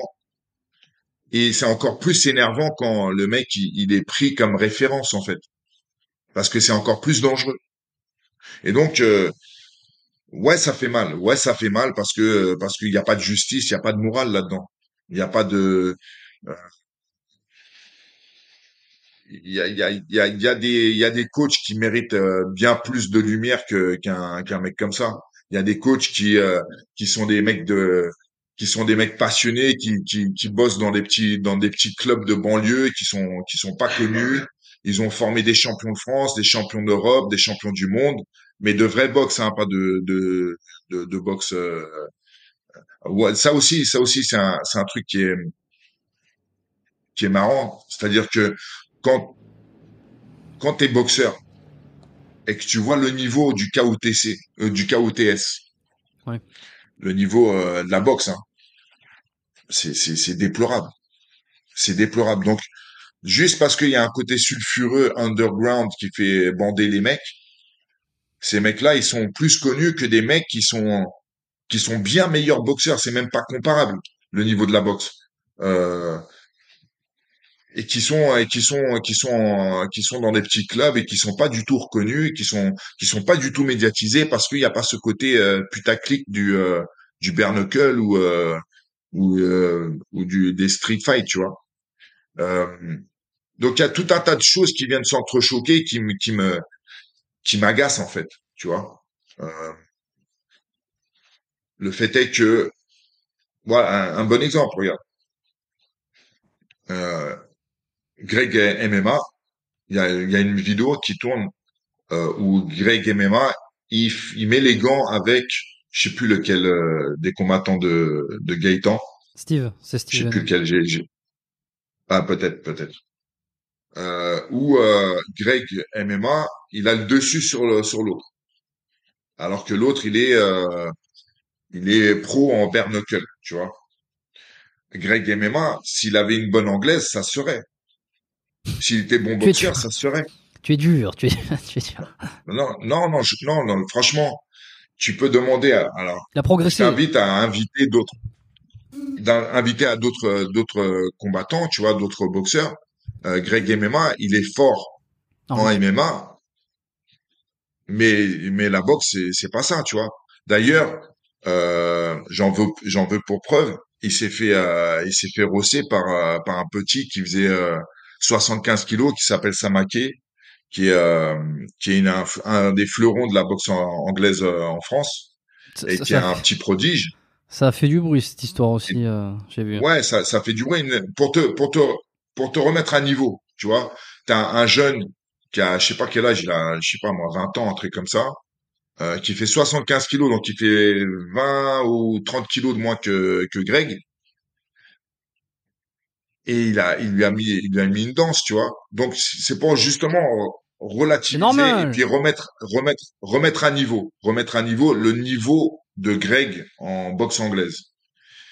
Et ensuite voir que Greg MMA, il a tenu tête, voire il a dominé un mec qui est mis en avant par Gaëtan Le Bris, qui est supposé être un super coach de bare knuckle.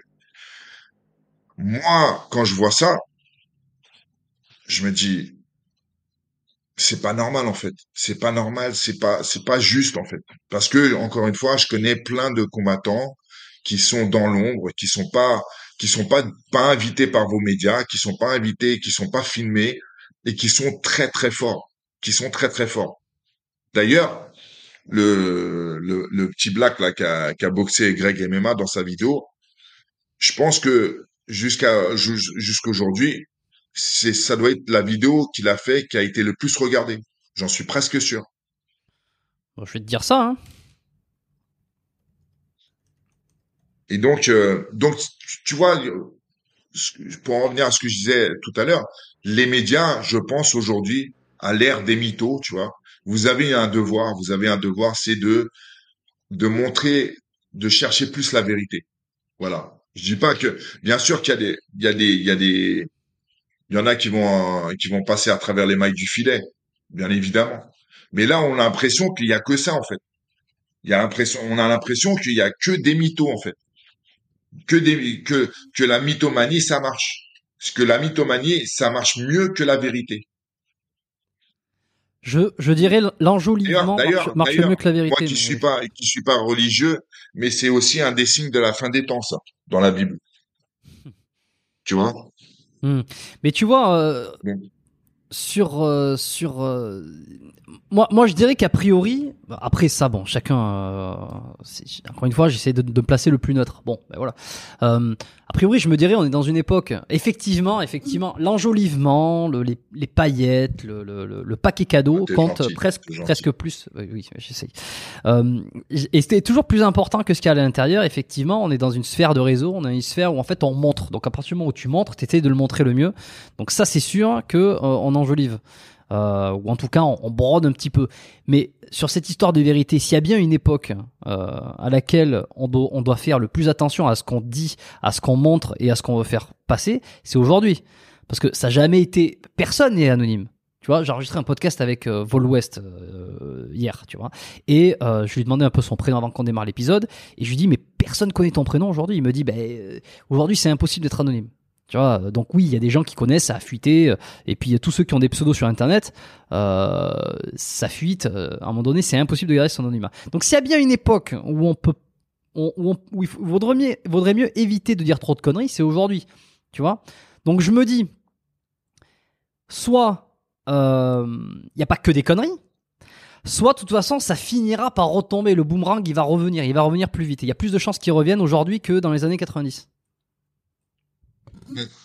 Alors c'est vrai, mais quand t'as une histoire tellement bien ficelée, regarde, un truc tout con, imagine le scénar, je suis combattant dans un milieu underground où c'est que des combats clandestins, il est pas merveilleux le scénar, c'est-à-dire que dans l'énoncé j'ai la raison pour laquelle je n'ai pas de preuve de ce que je fais ou ce que j'ai fait.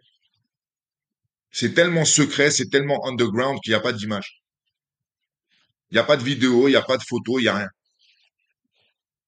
Effectivement, je peux te raconter que de la merde après. Je peux te dire, ouais, bah écoute, j'ai fait 35 combats illégaux, clandestins. J'ai 33 victoires, dont 31 par KO.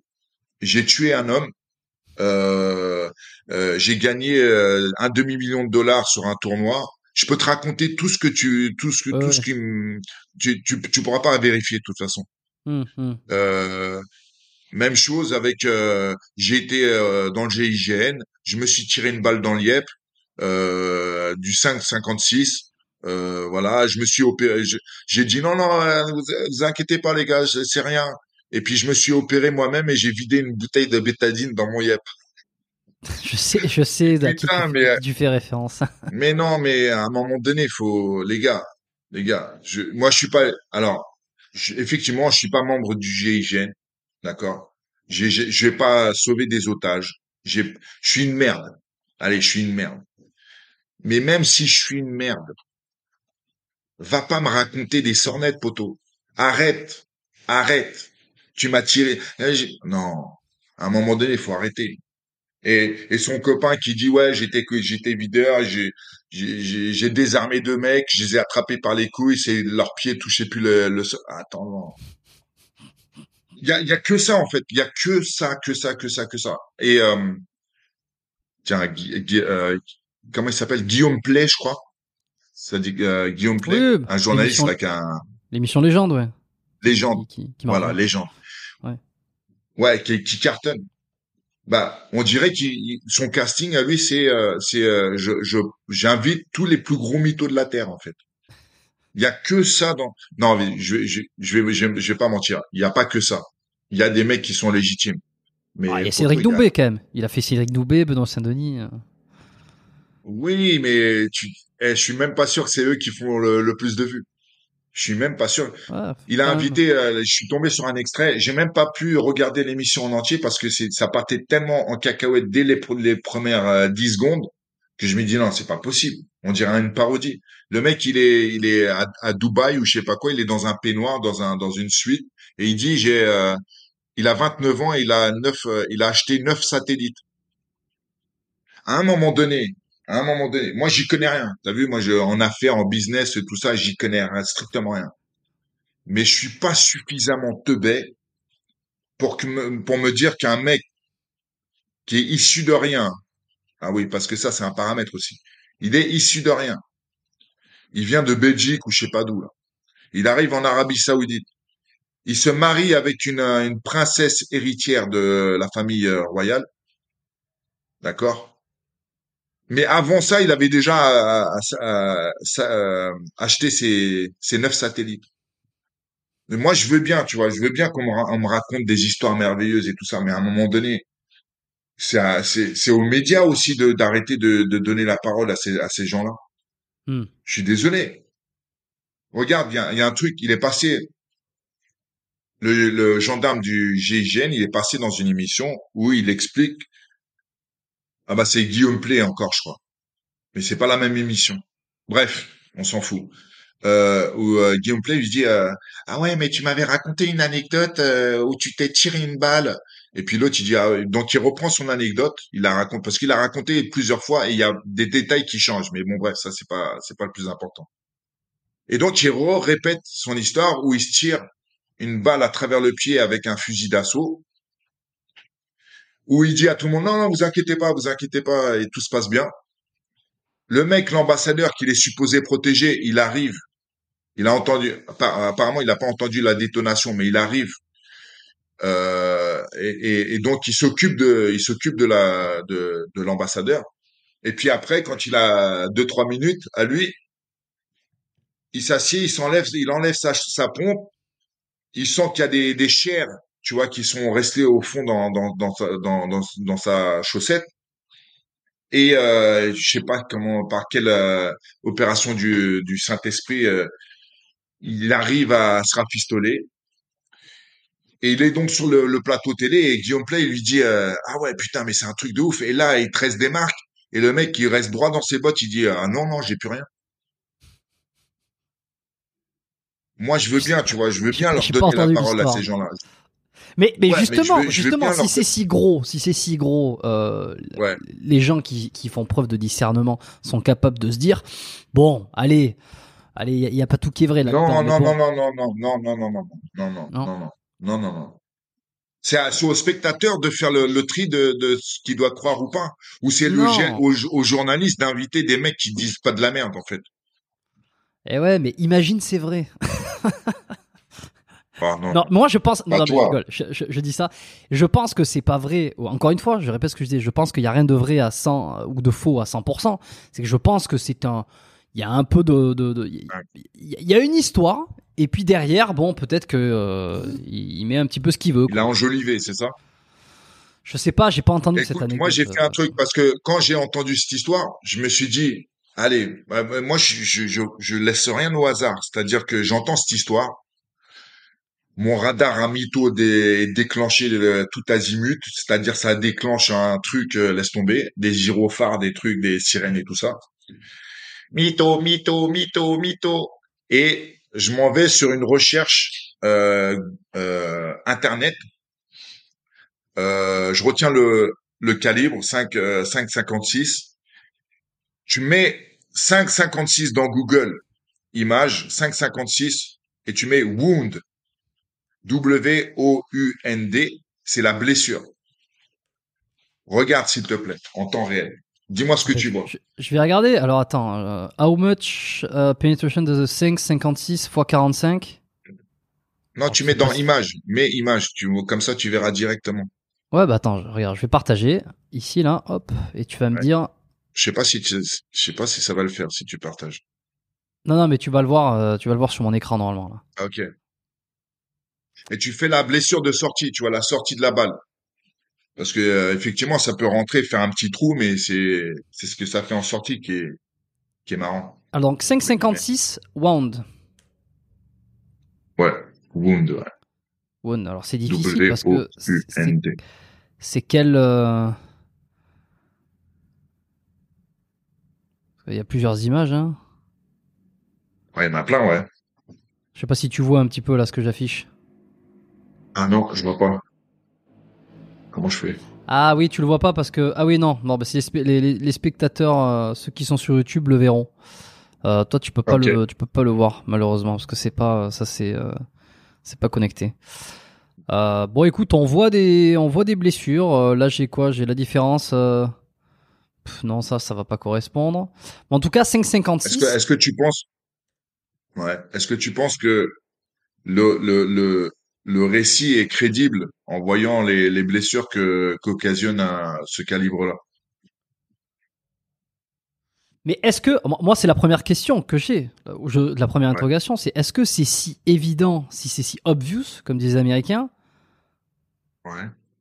pourquoi ils le racontent, tu vois? Parce que moi... Si je raconte une connerie sur une histoire, je me dis, il y a forcément un mec qui va les vérifier, donc je vais pas dire quelque chose qui est aussi grossièrement faux. Parce que regarde, sur une émission comme ça, là, je sais pas combien elle a fait de vues. Allez, on va dire des milliers et des milliers de vues. Lui, il est en promotion pour vendre un livre. D'accord? Sur les milliers et des milliers et des milliers de personnes qui vont voir cet extrait, il y en a combien qui vont vérifier? l'histoire de la balle, le calibre, est-ce que c'est crédible, c'est pas crédible. Il y en a qu'un, c'est Cyrille Diabaté. Et puis qui aujourd'hui vient en parler pour. C'est comme ça, ça va se répandre voilà. Davantage. Non mais, tu vois, alors moi franchement, ça me heurte, ça m'agace parce qu'il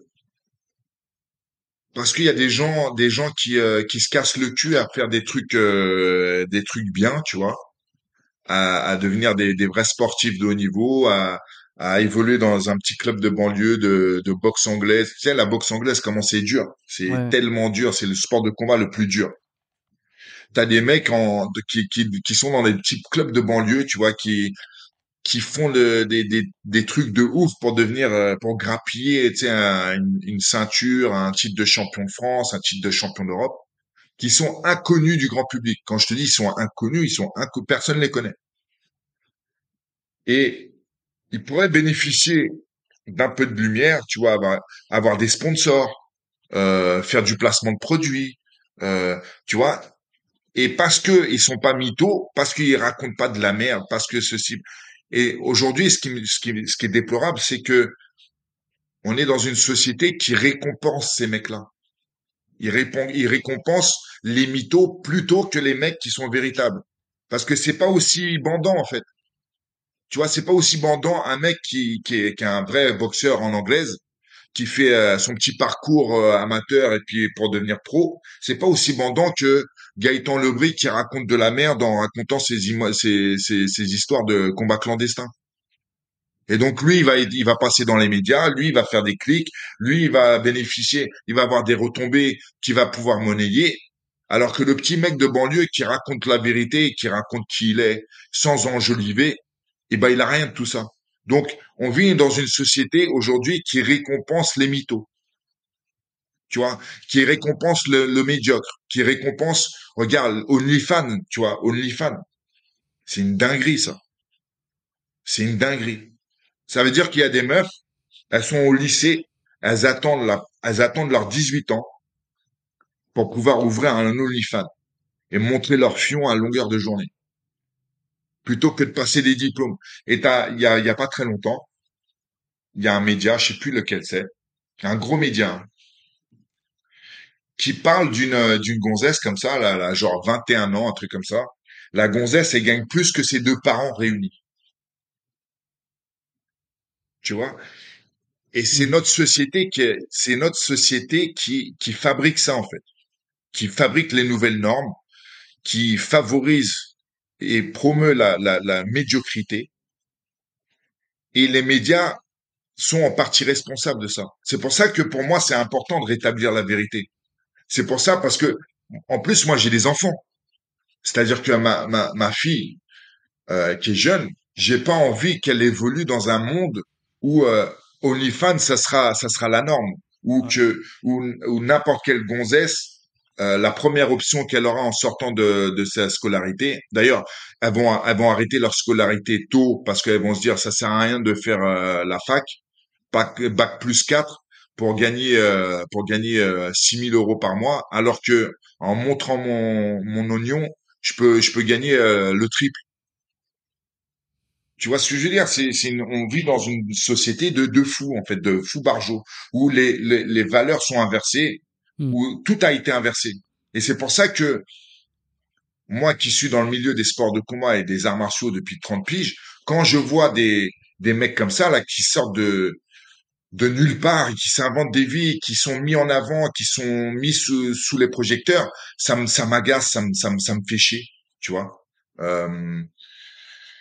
Ouais, et donc comme je disais, j'endosse le rôle du mec qui fait chier tout le monde et mais parce que c'est plus fort que moi en fait.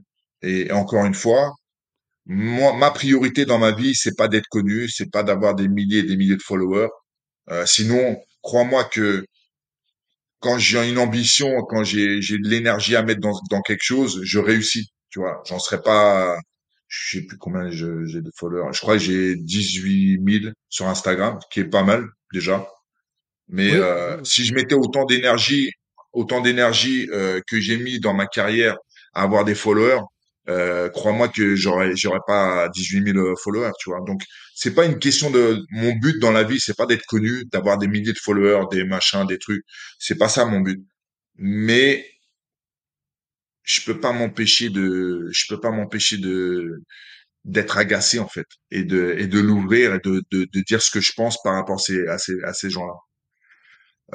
J'aspire à un monde meilleur. Tu vois, c'est peut-être utopique ce que je raconte, mais j'aspire à un monde où c'est la méritocratie, tu vois, tu t'es fort, tu t'es entraîné, tu t'es surpassé, t'as surpassé les autres, et ben là t'es récompensé. Là t'es récompensé, et le mec qui a rien fait de sa life, qui est nul, qui est médiocre, bah il n'est pas récompensé. Si tu veux être récompensé, si tu veux avoir la fame, si tu veux avoir les sous et d'un sportif de haut niveau et d'un coach de haut niveau, peu importe, c'est parce que tu l'as mérité. Et aujourd'hui, notre société récompense des médiocres. Tu vois que Zaya, la meuf, elle a été starifiée, cette meuf-là. Nabila, c'est des gens. Quoi, il y a pas des meufs plus méritantes que ces meufs-là. Il n'y a pas des meufs qui méritent plus la lumière et la reconnaissance et la fortune et la célébrité qu'une Zaya qui est égérie de je sais plus quelle marque, qui a sa marque de vêtements, qui est mise sur des couvertures de magazines alors qu'elle est sucée des tubs. Non, à un moment donné, c'est ça qui m'agace en fait. C'est tout ça, c'est tout cet univers. Et je comprends ton agacement parce que je me suis emporté. Ah bah non. Non, ça va, t'as pas, non, ça, t'aurais pu faire pire. Mais je comprends ton agacement parce que, en fait, bon, sur la globalité, sur la méritocratie, sur remettre les valeurs dans le bon ordre, c'est toujours difficile parce que. T'es saccadé. Je suis saccadé. Ouais, là, j'ai pas entendu ta dernière phrase. Si tu pouvais répéter. Ouais, je disais que moi, je comprends ton agacement. Parce que je ressens un peu le même de temps en temps, enfin je veux dire hors podcast, parce qu'ici j'évite d'exprimer cet agacement-là. Je vois exactement ce que tu veux dire, tu vois, la méritocratie, c'est toujours rageant de voir des gens arriver à faire quelque chose alors que tu ne penses pas qu'ils l'ont mérité. Après sur ces valeurs, c'est vrai que c'est compliqué parce que en fait le monde bouge et le monde bouge à une telle vitesse. Alors quand on voit en plus l'intelligence artificielle qui arrive, qui va complètement révolutionner. Ouais, alors mais à peu près tout. Encore. Mais oui, mais le travail, la psychologie humaine, je pense qu'elle va évoluer aussi. Les rapports sociaux, les dynamiques sociales, les rapports hommes-femmes. Enfin tout, comme diraient les autres, tout part à volo. Et alors c'est difficile de se dire, est-ce que les valeurs d'avant sont censées être les mêmes qu'aujourd'hui ? Est-ce qu'il ne faut pas tout simplement lâcher la grappe et se dire bon, ben on évolue dans un monde complètement différent. Je pense que c'est pour ça aussi qu'il y en a beaucoup qui sur leur lit de mort finissent par dire mais de toute façon je ne comprends plus ce monde, ce n'est plus mon monde, c'est autre chose, donc je peux le quitter maintenant, c'est bon, j'ai fait mon temps. Je comprends tout ça et c'est toujours difficile de savoir qui c'est qui a raison, qui c'est qui a pas raison. Et bon, alors quand je fais ces podcasts, moi j'essaie de prendre un regard, de constater, tu vois, et puis de constater aussi que les cas que tu as mentionnés, donc Zaya, Nabila, il y a deux façons de voir les choses. Déjà, la première façon, c'est de se dire, déjà, il n'y en a pas 36 millions, tu vois. Je veux dire, entre celles qui arrivent des coups de génie. C'est un modèle, c'est une référence. C'est une référence. Alors, ces gens-là. Ça, c'est un problème. Je suis d'accord. Bah oui. Bah, moi, ma fille, regarde, elle a 10 ans. D'accord? Elle a 10 ans. Sa mère et moi, on surveille vachement ce qu'elle regarde comme média. On regarde vachement ce qu'elle lit, tu vois, parce qu'elle adore lire. On surveille tout ce qu'elle regarde à la télé. Donc, quand elle regarde la télé, c'est avec l'un de nous. Donc déjà, elle regarde pas la télé avec moi parce que moi je regarde pas la télé. C'est toujours des programmes que j'ai choisis sur Netflix. Donc généralement, c'est des documentaires, des trucs comme ça. Ou des mangas aussi, mais en anglais, comme ça elle progresse en anglais. La mère, elle aime regarder plus de choses, hein, on va dire divertissant avec la maman, mais on surveille ce qu'elle regarde parce que à aucun moment je vais laisser ma fille croire ou penser que une Nabila ou une Zaya, c'est un exemple. Parce que c'est ça ce qui se passe avec notre société, avec la médiocrité des, avec la promotion et la célébration de la médiocrité, c'est exactement ça. C'est-à-dire que ça va devenir des exemples pour nos enfants. Aujourd'hui, il y a 30 ans en arrière ou il y a 40 ans en arrière, tu passais dans une classe de CM2, tu disais qu'est-ce que tu veux être plus tard? T'avais, je veux être pilote de course, je veux être footeur, je veux être astronaute, je veux être ceci, je veux être cela. Mais c'était des trucs quand même sympas. Là aujourd'hui, c'est je vais faire de la télé-réalité. Je vais être dans les Marseillais à mes couilles. Je veux être, tu vois, c'est ça. On a complètement inversé le bordel. On a complètement. Et moi, j'ai pas envie de ça pour ma fille. C'est-à-dire que même si je parais être un vieux con, c'est pas grave, c'est pas grave. Mais en tout cas, je vais résister le temps que je pourrai. Je vais résister parce que j'aimerais que tout le monde résiste en fait. C'est ça le truc. C'est-à-dire que si on montrait notre résistance à ce qui nous arrive là, ça serait beaucoup moins facile pour les gens qui sont derrière ces idées, derrière ces mouvements, de nous imposer ces mouvements. L'inversion des valeurs, la dégringolade du niveau scolaire. C'est toi qui l'as choisi, ça. Que le bac d'aujourd'hui n'a rien à voir avec le bac d'il y a 30 ans. C'est ouais, ça nivelle. Qui choisi, ça. Ça nivelle vers le bas. Ça nivelle dur. Ça veut dire que j'ai pas envie de ça, moi. Et donc, parce que foncièrement, et ça c'est un truc que je choisis pas, tu vois, quand je suis en train de te parler, tu sens bien que je choisis pas ce que je suis en train de te dire. Jusqu'au bout, même si je passe pour le vieux con, le vieux réac ou je ne sais quoi, je m'en bats les steaks. Je vais résister parce que j'ai des enfants et j'ai pas envie de leur laisser un monde complètement ripou ou n'importe quel monde de gonzesse a envie de sucer des tubs pour gagner sa vie, tu vois. C'est pas ça mon idéal. J'ai pas envie de ça pour mes enfants. J'ai pas envie que mon fils ça devienne un Gaëtan Le Bris. J'ai envie que s'il est connu, s'il a de l'argent, s'il a une notoriété, une reconnaissance de ses pairs, c'est parce qu'il a mérité, pas parce qu'il a inventé, pas parce que c'est un mytho, parce qu'il a mérité. Il a travaillé dur, il a transpiré, il a saigné, il a souffert. Et la récompense de tout ça, c'est de l'argent, de la notoriété, peu importe ce qu'il aura envie d'avoir. Mais il l'aura mérité, tu vois. Je te jure que et c'est pour ça que je reviens à ce que je disais tout à l'heure. Vous, quand je dis médias, vous avez une part énorme dans ça. C'est-à-dire que si tous les médias comme toi, plutôt que de dire bah je vais laisser son son de cloche à Franck Ropers ou à Gaëtan Le Bris, peu importe. Je suis obligé. T'es pas obligé. Non, c'est pas vrai ça. C'est pas vrai. J'invite pas tout le monde, mais ouais, c'est un débat compliqué. Ouais, c'est un débat compliqué. Tu sais pourquoi? Parce que t'es victime de notre société aussi. Parce que toi, t'es conscient que aujourd'hui, si tu veux avoir un podcast qui marche, t'es obligé d'inviter des mecs qui vont faire cliquer.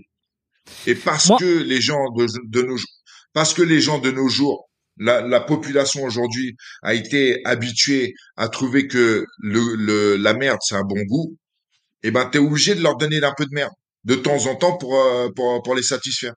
Mais écoute, je vais te dire la vérité. Ça fait, alors je crois que j'ai regardé. Dis-moi la vérité. Parmi les, bah oui c'est la vérité. On est alors cher de la vérité. Ça fait 4 ans. J'ai regardé la dernière fois 4 ans que je fais ce podcast. Il a démarré 1 an avant le coronavirus. Ensuite, bon voilà, de manière un peu irrégulière. Et puis à partir du Covid, la première, comment on appelle ça, le premier couvre-feu, non pas le couvre-feu, le premier confinement, voilà. J'ai commencé à faire un épisode par semaine. Bon, j'ai fait du podcast pendant des années. Je sais Effectivement, ce que tu dis est très juste. Et j'essaye à la fois de m'en préserver et en même temps, t'es obligé d'y jouer. Non, mais oui, c'est vrai. C'est que j'ai fait pendant 1 à 2 ans un podcast qui ne marchait que très peu, qui marchouillait. Et encore, j'ai eu la chance d'avoir pu m'entretenir avec des gens qui m'ont. Mais factuellement, pendant 2-3 ans, pendant 2 ans, le podcast a très peu marché. Et ça m'est arrivé d'inviter des gens qui me semblaient être qualitatifs dans leur et qui n'avaient pas une grande notoriété, qui n'avaient pas une grande popularité et qui n'étaient pas forcément des ultra experts, mais qui étaient intéressants. Et j'ai bien vu à quel point ça n'intéressait pas les gens. Et c'est qu'à partir du moment que j'ai commencé à recevoir des gens qui avaient une certaine notoriété et des choses à dire. Attention, parce que là aussi, je fais quand même très attention de ne pas miser que sur la notoriété. Oui. Parce qu'il y a plein d'invités que je n'ai jamais reçus et que je ne recevrai probablement jamais, qui sont extrêmement connus, mais avec qui j'ai pas envie de m'entretenir parce que j'ai pas l'impression qu'ils peuvent faire avancer le débat, ou qu'ils peuvent apporter grand chose. Tu vois? Mais ça, encore une fois, c'est toujours lié à c'est assez subjectif.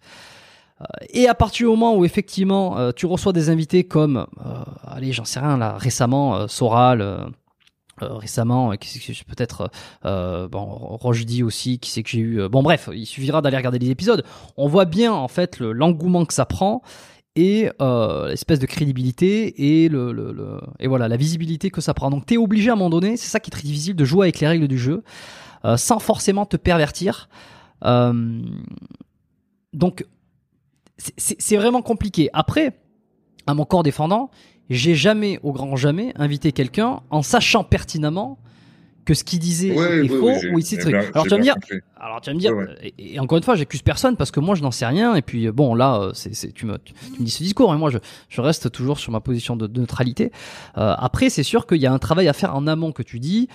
C'est ce que j'essaye de faire. Et la plupart des gens que je reçois, je les estime, ou en tout cas, je les apprécie, ou j'ai envie de m'entretenir avec eux, ou en tout cas, je leur octroie une certaine expertise. Je suis d'accord avec toi. Sur à peu près tout l'ensemble. Attention. Comme je t'ai dit, et je suis sincère, j'apprécie beaucoup tes podcasts parce que je trouve que ta façon de discuter et ta façon d'aborder les sujets, elle est pertinente. Tu poses des questions pertinentes. J'aime ce genre de podcast, la vérité, j'adore parce que, comme tu dis, t'es assez neutre, tu laisses le mec s'exprimer pleinement et c'est très agréable à regarder. Mais, et là, c'est là où les médias contemporains pêchent, c'est qu'il n'y a pas vraiment, enfin, il n'y a pas suffisamment un réel travail de journaliste. À savoir, il n'y a pas de recherche. Tu vois?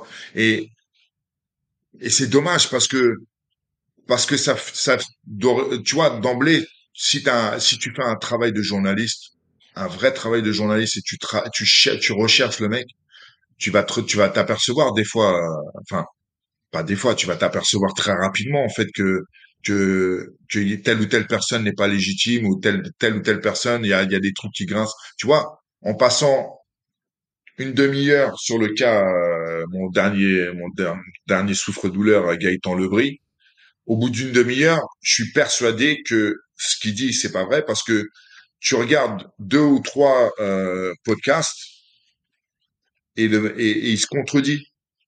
Il y a des dates qui concordent pas avec d'autres podcasts, ainsi de suite. À un moment donné, chronologiquement, il y a un combat qui s'est passé avant un autre et vice versa. Et donc, tu t'aperçois très vite que lui-même, il s'en mêle les pinceaux, ce qui est souvent le cas chez les mythomanes. Parce que à force de raconter de la merde à tout bout de champ, bah, au bout d'un moment, tu retiens plus. Et donc, c'est important pour moi aujourd'hui, et ça va avec ce que je disais juste avant.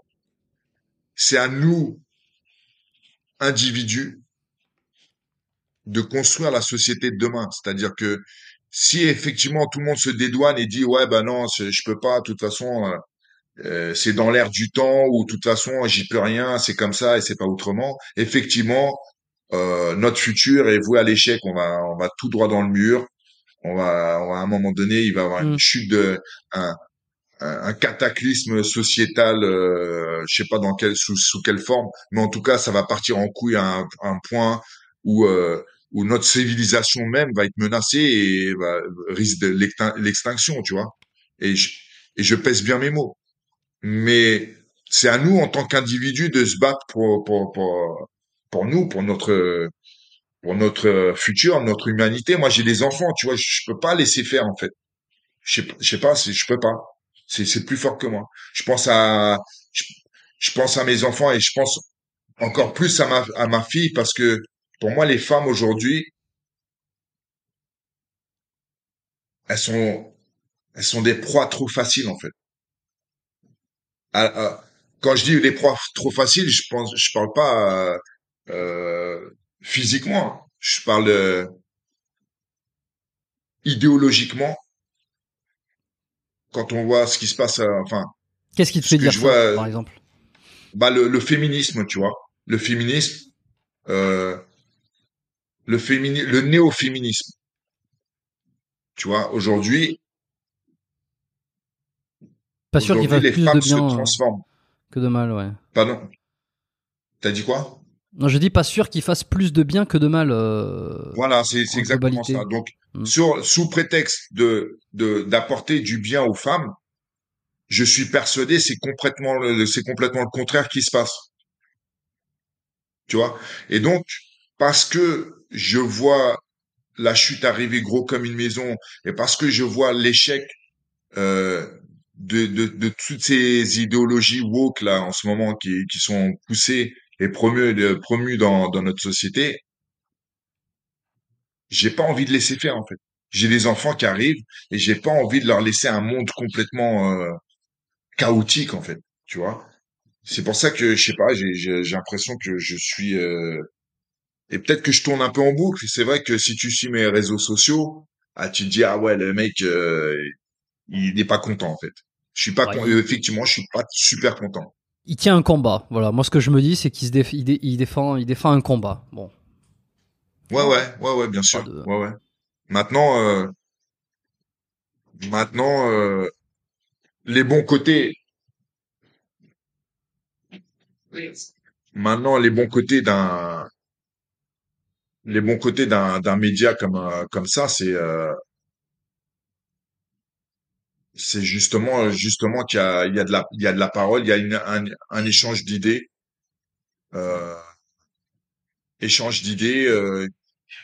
et puis tu vois, tu me donnes un temps de parole que j'ai pas forcément ailleurs, tu vois, et je sais que ta vidéo elle va faire des milliers de vues, et peut-être qu'il y a des gens qui vont m'écouter, qui vont évoluer, tu vois, sur certaines questions, certains points. Et c'est aussi une façon pour moi de m'exprimer en dehors de mes réseaux sociaux et peut-être toucher un nouveau public, tu vois. Donc, je te remercie pour ça, tu vois. C'est important pour moi aussi de m'exprimer, de tirer peut-être un signal d'alerte, tu vois, si les gens n'ont pas déjà entendu ailleurs. Peut-être que mes mots vont résonner différemment dans le crâne de certaines personnes, et peut-être que ça va avoir un effet différent que les discours qu'ils ont déjà entendus. Mais donc je te remercie pour ça déjà. Merci beaucoup de me recevoir une deuxième fois. Non, c'est moi qui te remercie. En plus, ça a été un peu, tu le sais, parce qu'on discutait un peu spontané, parce que j'ai pris de tes nouvelles très rapidement, je sais plus, j'avais pensé à toi.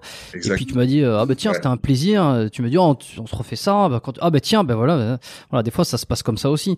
Et si tu veux, si je ne reçois pas Cyrille Diabaté une deuxième fois, quand même, c'est que j'ai loupé quelque chose, ne serait-ce que parce que t'as. Et puis t'as des trucs intéressants à dire, parce qu'on a, pour l'instant, on avait parlé sur le premier épisode beaucoup plus de ta carrière, un petit peu ce qui s'était passé, ton expertise en tant que combattant. Bon, là, on est davantage sur l'idéologie, sur l'idée, sur la défense des idées, de certaines valeurs. Tout se recoupe, hein, mais non, moi je. Mais tu vois, un truc aussi qui est super avec ton podcast, c'est t'invites des gens que peu de podcasteurs oseraient inviter. Tu vois, notamment le cas Soral et Dieudonné, à l'heure actuelle, il y a très peu de mecs qui font des podcasts qui vont les inviter, ces mecs-là. Parce qu'ils sont encore estampillés néo-nazis, antisémites, je ne sais quoi, tu vois, croque-mitaine.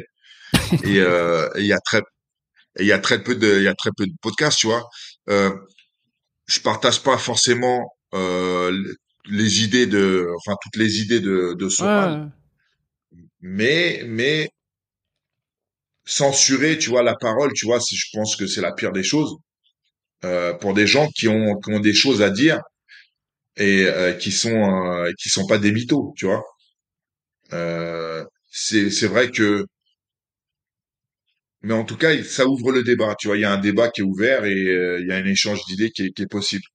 Fermer la gueule à des gens comme ça parce que t'es pas d'accord avec ce qu'ils disent, c'est la pire des choses. Et pourtant, on vit dans une société où, encore une fois, on censure les idées, et on met en avant des gens qui n'en ont pas en plus, tu vois.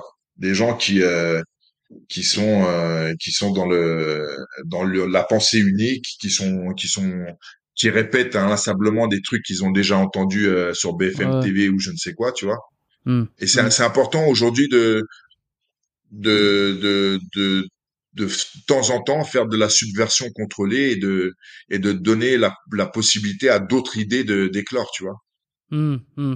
Ouais. Alors après, tu vois, sur Soral, Dieudonné, je pense qu'il y en a beaucoup qui aimeraient les recevoir et qui n'auraient pas peur, mais qui aujourd'hui, malheureusement, n'ont pas la force de frappe ou n'ont pas l'occasion, parce que c'est pas arrivé comme ça aussi. J'ai un peu la chance d'avoir eu le bon timing, les bons contacts au bon moment. Comme dirait, comme dirait Édouard Baird, hein, la vie, c'est un, je sais plus ce qu'il dit, mais ce sont des contacts, ce sont des rencontres, voilà, et qui font que des fois ça éclot. Après, je pense aussi que s'ils sont pas reçus sur d'autres médias qui sont beaucoup plus mainstream, c'est déjà parce que moi j'ai une indépendance totale. Mais quand je dis totale, c'est que je suis probablement celui qui suis le plus indépendant podcast et médias qui existent actuellement sur la sphère francophone. Bon, en tout cas dans le milieu du sport et un petit peu de sport, fitness, santé, on y met un petit peu tout ce qu'on veut, le corps et l'esprit, bon voilà. Tout simplement parce que je n'ai rien à vendre. Ce podcast, je n'ai rien à vendre. Et je n'ai d'affiliation et d'intérêt avec personne.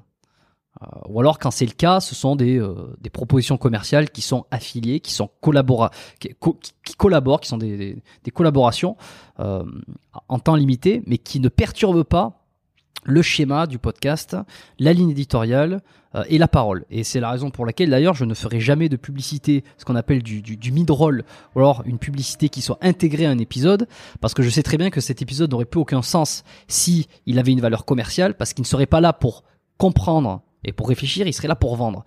Et moi, l'épisode, il n'est pas là pour vendre. Tu vois, alors des fois, les gens ils viennent vendre leurs idées peut-être, mais c'est pas, je le fais pas en collaboration avec eux. Et d'ailleurs, souvent j'essaie un peu de les pousser dans leur retranchement pour éviter d'être tout le temps en lice et tout le temps d'accord. Mais et il y a un truc moi qui me gêne un petit peu, tu vois, parce que c'est hyper intéressant, t'amènes le sujet, donc je continue là-dessus sur le fait de donner la parole. Moi, j'aimerais pouvoir donner la parole. Malheureusement aujourd'hui, je donne la parole certes à des gens qui sont un peu dissidents et un peu clivant. Grinçant. Ouais, j'aimerais pouvoir la donner à d'autres personnes qui malheureusement ne l'acceptent pas. Alors c'est très difficile parce que je ne veux absolument pas tomber dans un cliché de je ne donne que la parole à des dissidents ou à des gens qui ont des idées plus ou moins extrémistes. Et d'ailleurs, si on regarde bien, ça reste quand même très très minoritaire, hein. Sur une année de podcast, Soral, il n'y en a eu qu'un, tu vois. Soral et 2-3 personnes qui ont des idées un peu extrémistes. Et d'ailleurs, c'est toujours marrant de voir que les gens ils pensent que c'est extrémiste d'un côté alors qu'en fait c'est de l'autre côté, tu vois. Bon, ça il y a plein de mélanges comme ça. Et j'aimerais pouvoir donner la parole à d'autres gens qui malheureusement ne veulent pas la prendre sur ce média, ou en tout cas ne veulent pas la prendre. Donc je fais passer un message. Si vous recevez des invitations au podcast Biomécanique prochainement et que vous n'êtes pas nécessairement d'accord avec des idées des anciens invités, c'est pas parce que j'ai eu certains invités que c'est ma voix. Ma voix est de donner la parole à tout le monde. Et c'est ce que j'essaye de faire, tu vois. Ou en tout cas, ceux qui pour moi méritent de l'avoir, tu vois. Même si je ne suis pas d'accord avec le propos, mais que le propos soit intéressant à entendre. Bon voilà, parenthèse terminée là-dessus. Je sais plus ce que nous disions, mais je vais rebondir. Je vais te poser une question très simple. T'as pas eu d'invitation chez Légende? Guillaume Plé ne t'a pas invité pour essayer de rétablir la balance? Non, c'est très grande déception pour moi, tu vois. Comment ça, j'ai pas été invité sur Légende? J'aurais tellement de mythos à raconter. Non, non, je rigole, je rigole. Le format de l'émission est sympa, je vais pas mentir. Je vais pas mentir. Très pro. Pardon ? Non, je dis très pro. Je veux dire, ils sont, c'est une, c'est ouais, une méga très production. Pro, et puis il y a un côté, il y a, mais ils sont pas indépendants. Côté vachement. Ouais, voilà. Il y a un côté très, comment dirais-je, très cliché populaire, tu vois. Très, tu donnes ce que les gens ont envie d'entendre, en fait, tu vois. Oui. Et mais c'est sympa, c'est sympa, c'est ça se laisse regarder comme du petit lait. Mais il y a trop de mythos. Tu vois, il y a trop de mythos pour moi, il y a trop de mythos. Je pense qu'à un moment donné, ils sont partis tellement dans un délire où ils ont envie de donner ce que les gens ont envie de ils ont envie de donner ce que les gens ont envie d'entendre, que ils sont plus très regardants sur qui ils invitent et si le mec qui raconte, il dit la vérité ou pas, tu vois. Et donc, on dirait même que aujourd'hui, c'est la course à celui qui va sortir le truc le plus invraisemblable. Je suis d'accord. Je suis d'accord. Je suis d'accord. Donc c'est un peu dommage parce qu'il y a un truc à faire, tu vois, un truc mainstream à faire, tu vois. Mais ouais, voilà, c'est encore une fois, c'est ou c'est un manque de journalisme, de travail de journalisme, ou au contraire, c'est un mec qui sait très bien ce qu'il fait et il sait très bien qui inviter. Mmh. Ouais, non, mais mais je pense qu'eux aussi ils sont pris dans un emballement de méga machine, grosse production, donc ça demande un budget. Enfin, il y a un budget, il y a des sous, il y a des enjeux.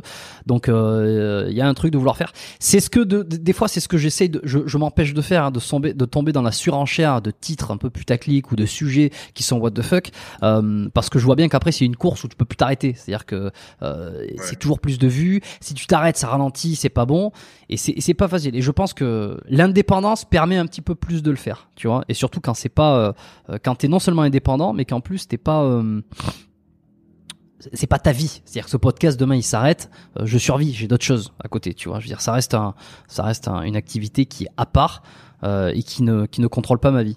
Un truc que je voulais te demander, comment on fait maintenant que tu as vu il y a des mythes, bon il y aurait des mythos, il y aurait des gens qui raconteraient un peu n'importe quoi, ok. Comment tu fais pour rétablir la vérité ? Non, mais c'est intéressant parce que tu essaies de les dénoncer, tu essaies de dénoncer certaines personnes, mais ouais. Derrière, c'est quoi ? T'attends des excuses, t'attends un mea culpa, ça n'arrivera jamais. Ça n'arrivera jamais. Quelqu'un qui a empêtré, ouais, même s'il a une fois menti il y a 20 ans. C'est exactement ça. J'ai envie qu'ils se mettent nus et qu'ils s'huilent le corps et qu'ils se prosternent devant moi et qu'ils fassent... Dieu, arrêtez de nous punir. Excusez-nous, mon Seigneur. Non, c'est pas du tout ça. Non, c'est pas du tout ça. C'est juste que j'ai envie que, idéalement, dans mon monde utopique à moi, dans ma vision utopique à moi, que notre société arrête de récompenser ces mecs-là. Tu vois? C'est vraiment ça. Que du coup, le mouvement, des mythos, le mouvement national des mythos, #mytho, s'arrête, tu vois, arrête de s'emballer et que les mecs redescendent sur terre un peu, tu vois, que là, voilà, tout simplement, c'est un terme que j'ai employé tout à l'heure, la méritocratie, tu vois, tout simplement, que les mecs qui soient connus, qui soient reconnus, qui soient qui ait accès à la célébrité ou les projecteurs, si c'est ça qu'ils veulent, que ça soit des mecs qui méritent, tu vois, et pas s'inventer une vie, parce que encore une fois, c'est des exemples pour notre futur, c'est des exemples pour notre futur. Donc non, j'ai pas envie qu'ils se prosternent devant moi, j'ai pas envie qu'ils disent Cyrille, excuse-moi ou je sais pas quoi, tu vois, c'est pas ça le délire. Le délire, c'est que il faut que la société arrête de les récompenser, en fait. Il y aura toujours des mythos, il y aura toujours des mecs qui vont chercher à s'inventer des trucs, machin. Tu pourras pas le changer, ça. Regarde. Mais si on essaie de prendre le truc d'un point de vue personnel, est-ce que c'est pas une forme de bêtise de trimer toute sa vie pour essayer de vaincre grâce à la méritocratie, comparativement à si tu fais 2-3 embrouilles, 2-3 esbroufes qui te permet d'arriver à un statut un petit peu plus haut. Finalement, qui c'est qui est... Alors, tu me dis c'est un problème, mais je suis d'accord, dans l'absolu, en termes de valeur, en termes d'apparence et de transmission, c'est un problème.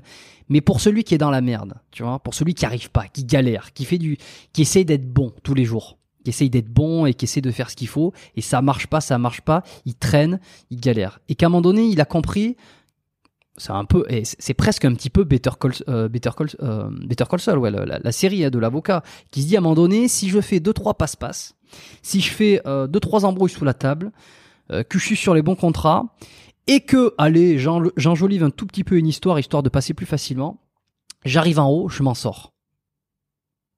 Si c'était ça, tu vois.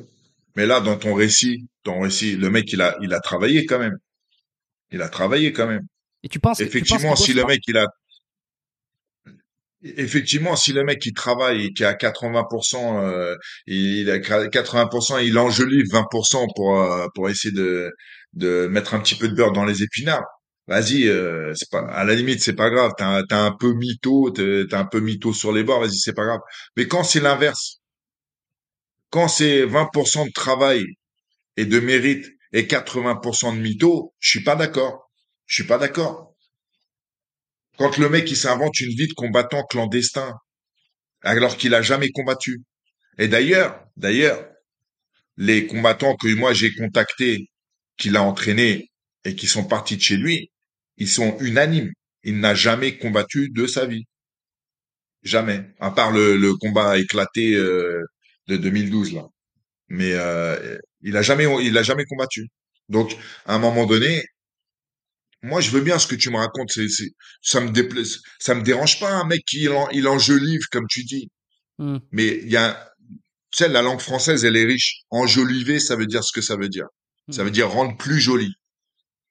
D'accord? Ça veut dire rendre plus joli.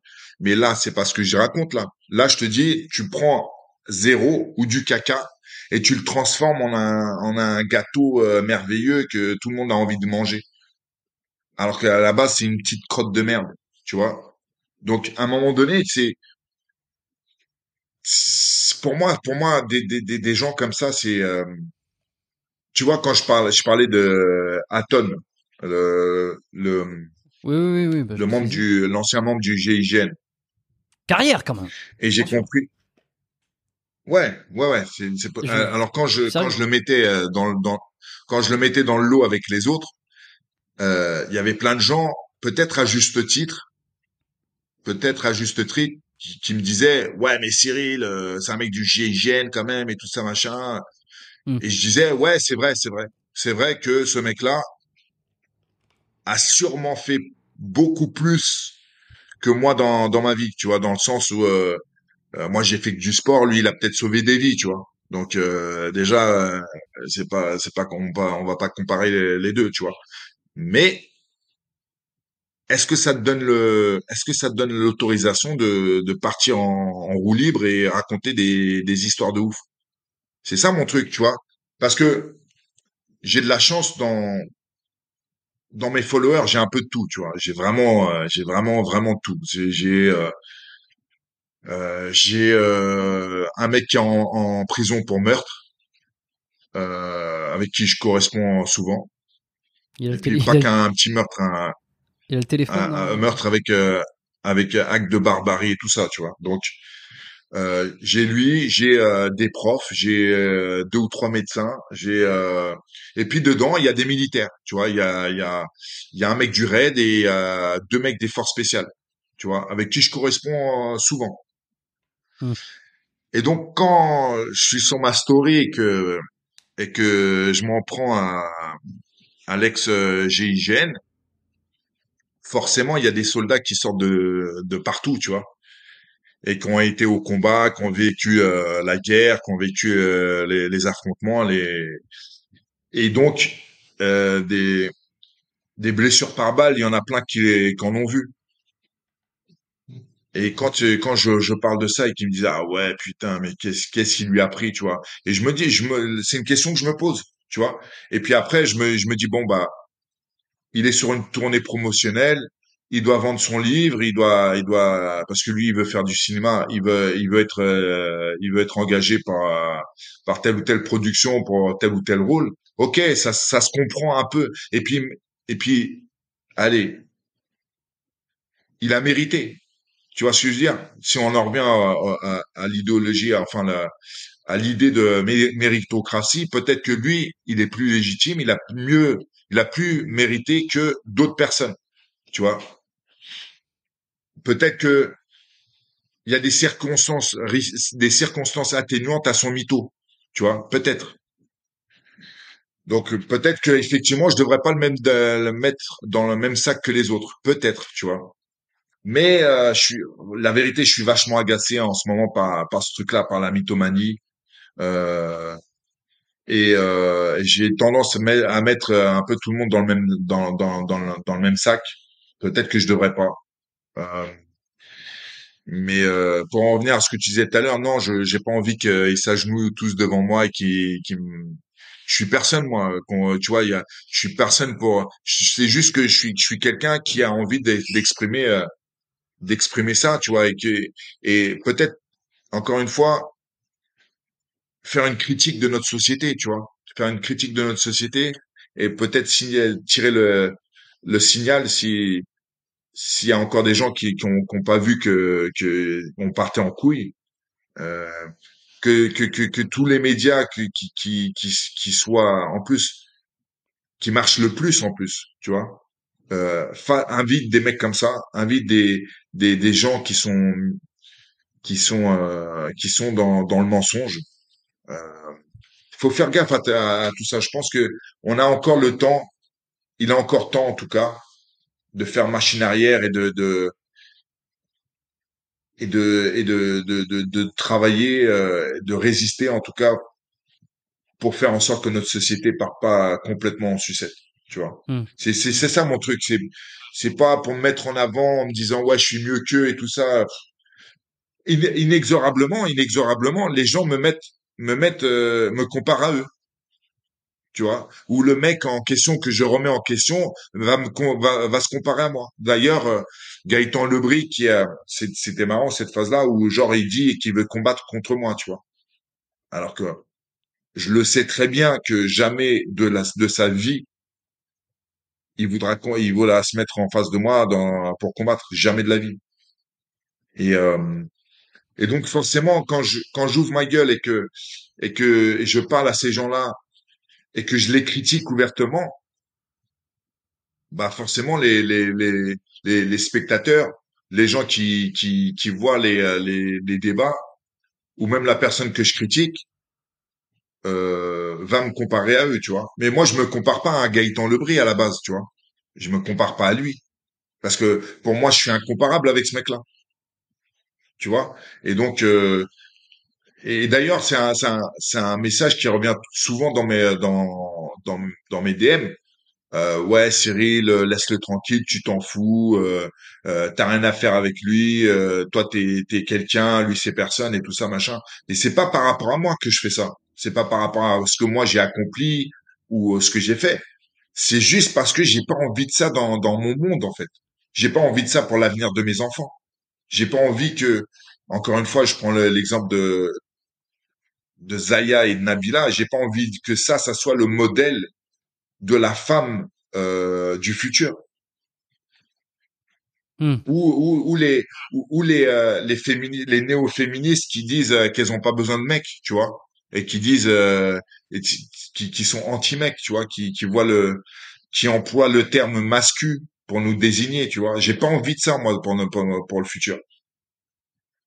Donc effectivement, je critique beaucoup de choses, ouais. Effectivement, parce que on va pas se mentir, le monde part en sucette, mais quand c'est pas un vieux réac qui le dit, c'est un mec qui a les yeux ouverts sur le monde. On part vraiment en couille comme jamais. Et il y a une accélération en plus. Il y a une vraie accélération vers ça part du médiocre à du chiasseux, tu vois. Et donc ça m'alerte, tu vois, ça m'alerte. Bon, je sais plus d'où je suis parti, mais bref, voilà. Donc, c'est important aussi pour moi de. C'est pour ça aussi que je passe autant de temps sur mes réseaux sociaux à critiquer, à pointer du doigt, à faire des recherches, à expliquer les trucs aux gens. En tant, moi, j'essaye d'être pédagogue et d'expliquer des choses aux gens qui me suivent. Parce que j'ai envie de résister, en fait. J'ai envie de résister. J'ai pas envie de me laisser faire. J'ai pas envie que mes enfants, ils voient ça, en fait. Tu vois? Donc, je passe pour le vieux connard, tu vois, le vieux con. Pas pour tout le monde, pas pour tout le monde.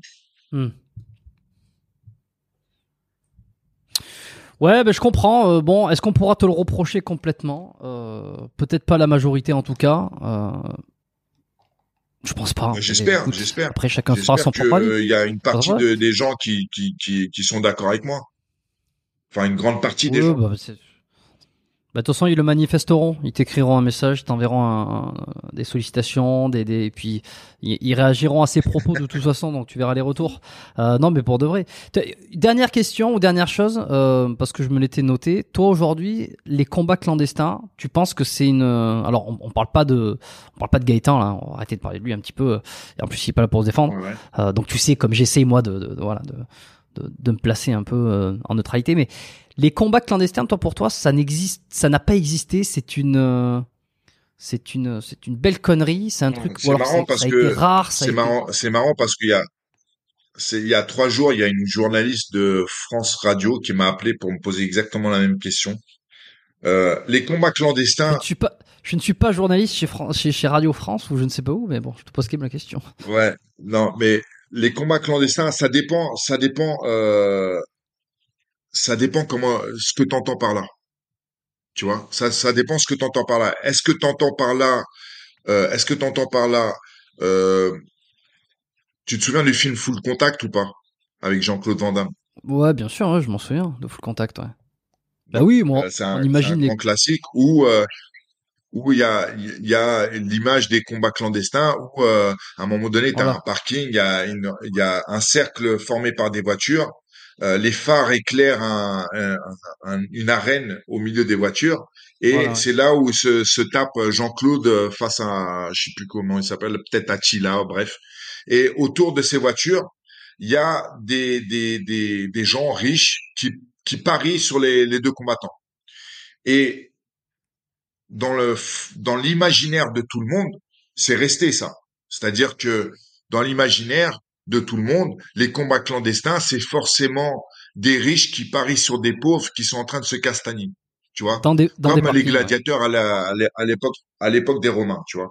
Tout à fait. Ouais. Ça peut être existé, mais ça a été une micro niche, tu vois. Ça a dû exister par-ci par-là à une époque lointaine et encore. Et ça a dû être des petits trucs qui n'ont pas duré longtemps parce que ça demande beaucoup de choses. Et par contre, les fight clubs genre King of the Streets, là il y a une prolifération de ces événements là. Mais comment une organisation qui fait son argent en monétisant ses vues YouTube peut être clandestin? Ah non, mais ça, je suis d'accord avec toi. Maintenant, ça ne l'est plus. Ça ne l'est plus depuis que c'est devenu ce que c'est devenu. Ouais. Bah, c'est un abus de langage, quoi, de dire clandestin sur ça. Voilà, bien sûr, c'est un abus de langage. C'est exactement ça. Est-ce que c'est reconnu par une fédération de sport de combat? Non, c'est pas reconnu. Est-ce qu'il y a toutes les normes de sécurité réglementaires? Non, il y a pas, c'est clair. Mais est-ce que c'est Jean-Claude Van Damme entre des voitures en train de se taper pour avec des gens qui parient sur lui? Non, c'est pas ça, c'est pas la même chose, tu vois. Donc si tu me demandes est-ce que les combats clandestins existent, Et puis, tu sais, la journaliste de France Radio, elle m'a posé, ouais, mais dans les cités et tout. Oui, dans les cités, de temps en temps, de façon sporadique, il y a des mecs qui s'attroupent parce que un tel est il est en embrouille avec un tel. Un tel est en embrouille avec un tel, donc ils sont donnés rendez-vous pour ce péta, ils vont mettre des gants, des mitaines ou quoi, et puis y avoir toute la cité, et qui vont former un cercle, et les deux ils vont se taper au milieu. Est-ce que c'est un combat clandestin, ça? Est-ce que c'est tu vois, est-ce qu'on peut appeler ça un combat clandestin? Est-ce que ça argumente comment il s'appelle, Ibra TV, est-ce que Ibra TV c'est un combat clandestin? Tu vois, il y a tellement de... Ça dépend ce que t'entends par combat clandestin. Est-ce que combat clandestin, ça veut dire que il n'y a pas une fédération qui est, enfin, les combats ne sont pas sous l'égide d'une fédération de sport de combat. Alors oui, il y a beaucoup de combats clandestins, alors.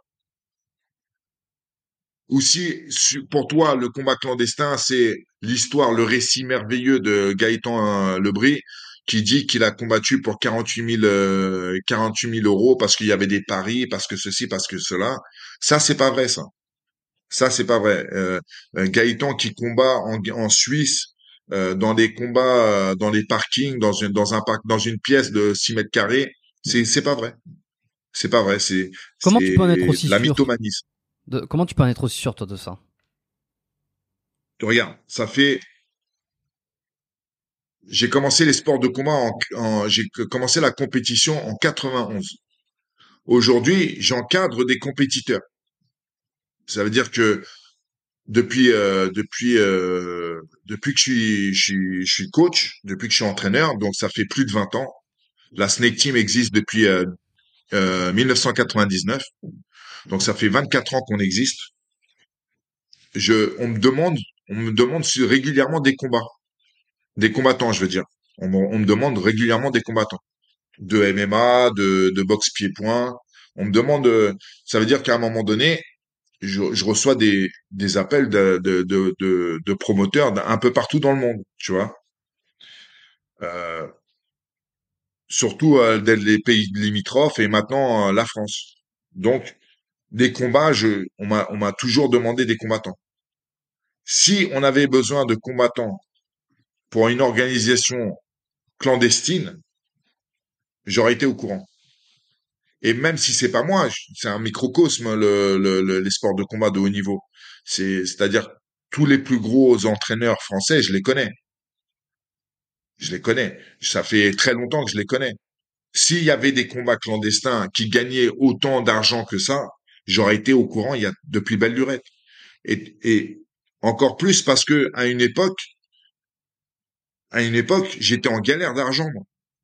Avant de signer dans des grosses organisations et combattre régulièrement, quand tu combattais 2 fois dans l'année et que tu gagnais, je sais pas moi, 5 000 euros, bah c'était pas assez. Donc j'étais à l'affût des combats, j'étais à l'affût des opportunités, j'étais à l'affût d'argent aussi pour pouvoir vivre ma passion. Crois-moi que s'il y avait des combats clandestins qui existaient, qui payaient autant, j'aurais été au courant. Crois-moi. Donc non, ça encore une fois, c'est le fantasme, tu sais, il y a une grosse partie des arts martiaux quand même, et ça je l'ai écrit plein de fois. Le monde des arts martiaux et des sports de combat qui est complètement mytho, tu vois. Je dirais, allez, 95% de cet univers-là, c'est de la mythomanie. Pourquoi je dis ça? Parce que le seul moyen de savoir si t'es dans le vrai ou pas, ou si ce que tu dis est vrai, c'est le combat. Dans cet univers-là, c'est le combat. Tout le reste, c'est potentiellement de la mythomanie. Il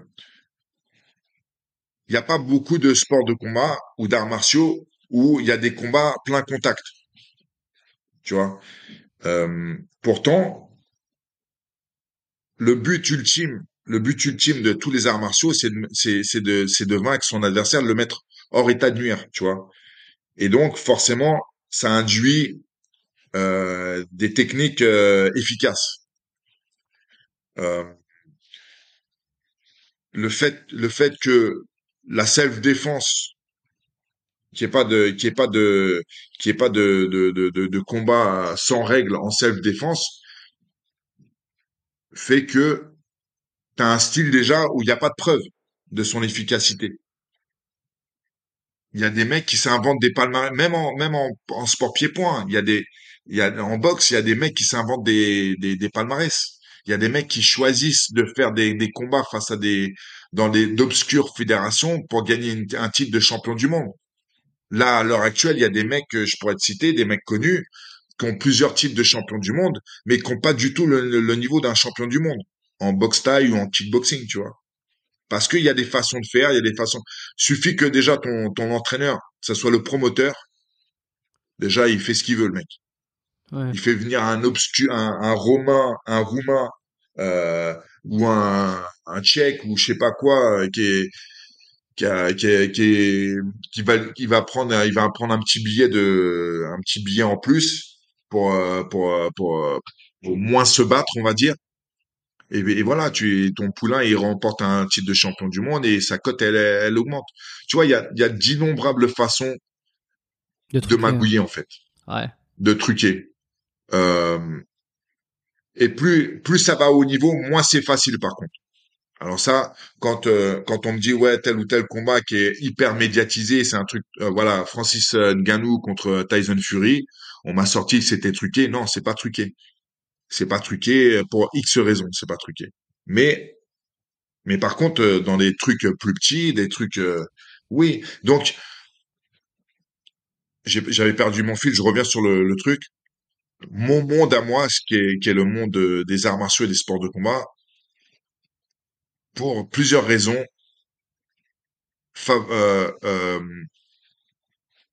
incite au mensonge, tu vois. Et le seul moyen de savoir que c'est pas du mensonge, c'est de voir le mec combattre à haut niveau. Et plus il tend vers le haut niveau, et moins il peut mytho, moins il peut raconter des sornettes. Alors, quand t'as des mecs qui n'ont pas de preuve de leur combat, normalement, et que c'est supposé être un grand combattant, mais qu'il n'a pas de preuve de ses combats, déjà, tu sais que il y a de fortes chances que le mec, il te raconte de la merde. Donc, c'est facile de s'inventer un passif de Street Fighter. Tu vois, Fred Mastro, dont je parlais tout à l'heure, qui est quand même une référence dans le monde de la self-défense, tu vois, qui fait des millions de vues sur YouTube, qui s'auto-proclame l'homme le plus dangereux du monde, eh ben, on a zéro preuve filmée de son efficacité. Que ça soit en combat ou en sparring, on a zéro preuve. Il y a que ses démonstrations et il y a que ce qu'il raconte qu'il a fait. Lui, il dit qu'il a fait 400 combats de rue. Moi, je ne sais rien qu'il a fait 4 combats de rue. Je sais même pas s'il en a fait 4. C'est peut-être vrai. Donc, mais on le sait pas. C'est peut-être vrai.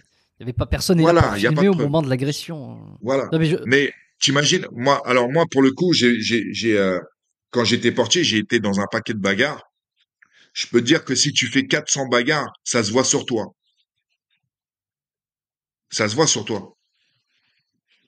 Parce que tu vas avoir des marques, tu vois, tu vas être cabossé.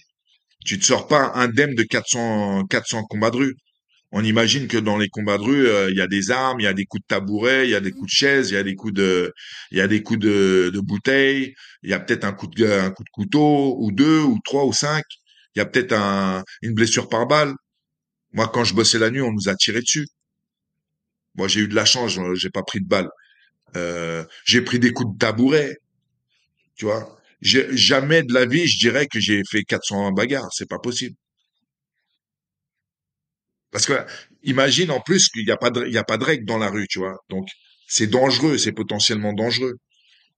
Imagine le risque que tu prends de rentrer 400 fois dans une altercation où il n'y a pas de règles, où le mec il peut te sortir un n'importe quoi et te fumer.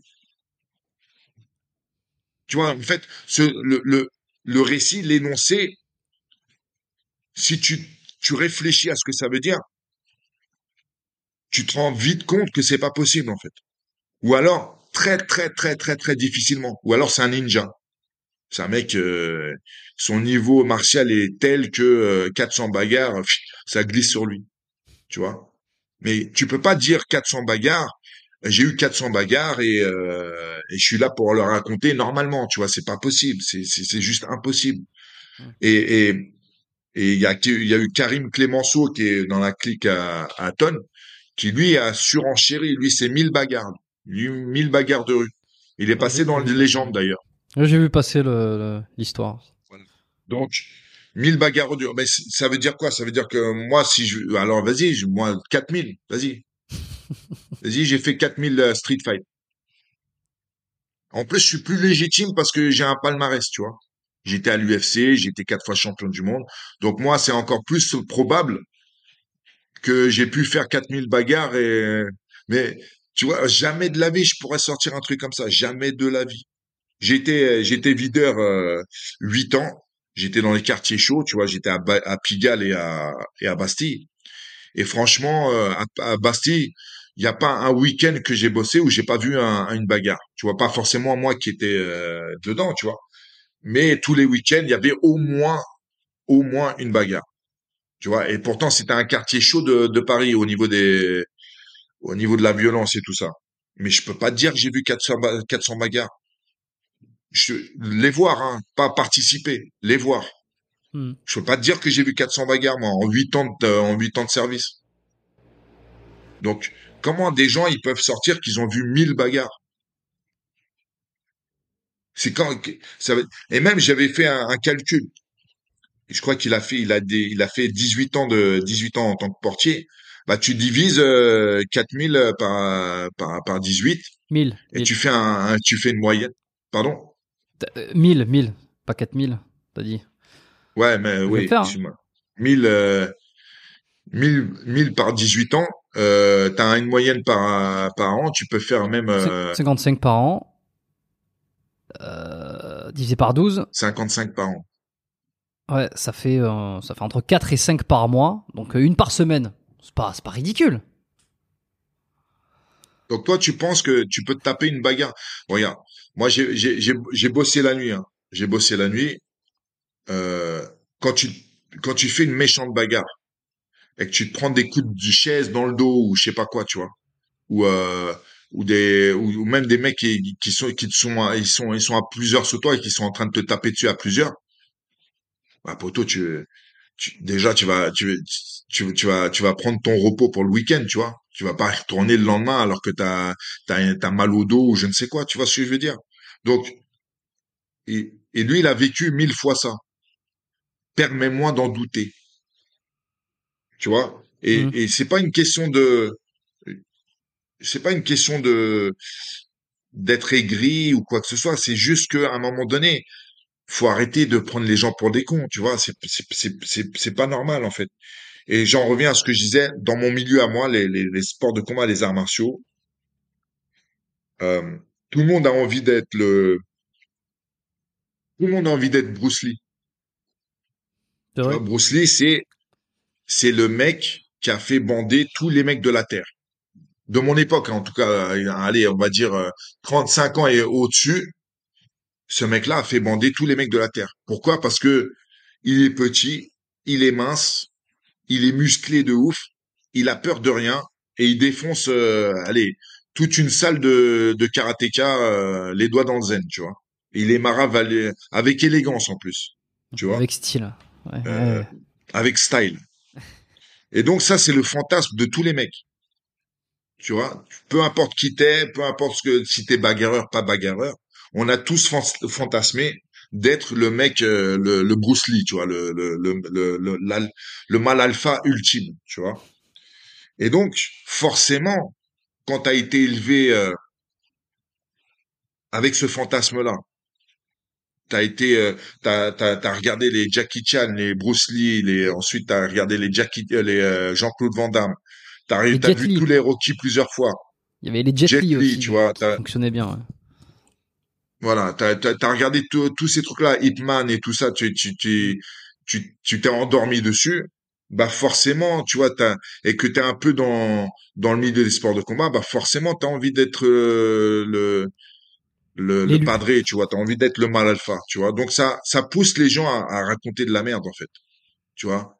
Et c'est plus simple de t'inventer une vie de combattant clandestin que ça n'est de mettre les heures à la salle, de transpirer des litres et de saigner des litres, tu vois. C'est beaucoup plus simple d'inventer une life. Tu coches un peu quelques cases, tu fais le mec un peu dur au mal, tu vois, un peu tatoué, machin, musclé, balafré un petit peu, et ça y est, tu peux t'inventer une life. Qui va te questionner? Cyrille Diabaté. Certainement pas les journalistes. Ouais, tu vois. Non, voilà, donc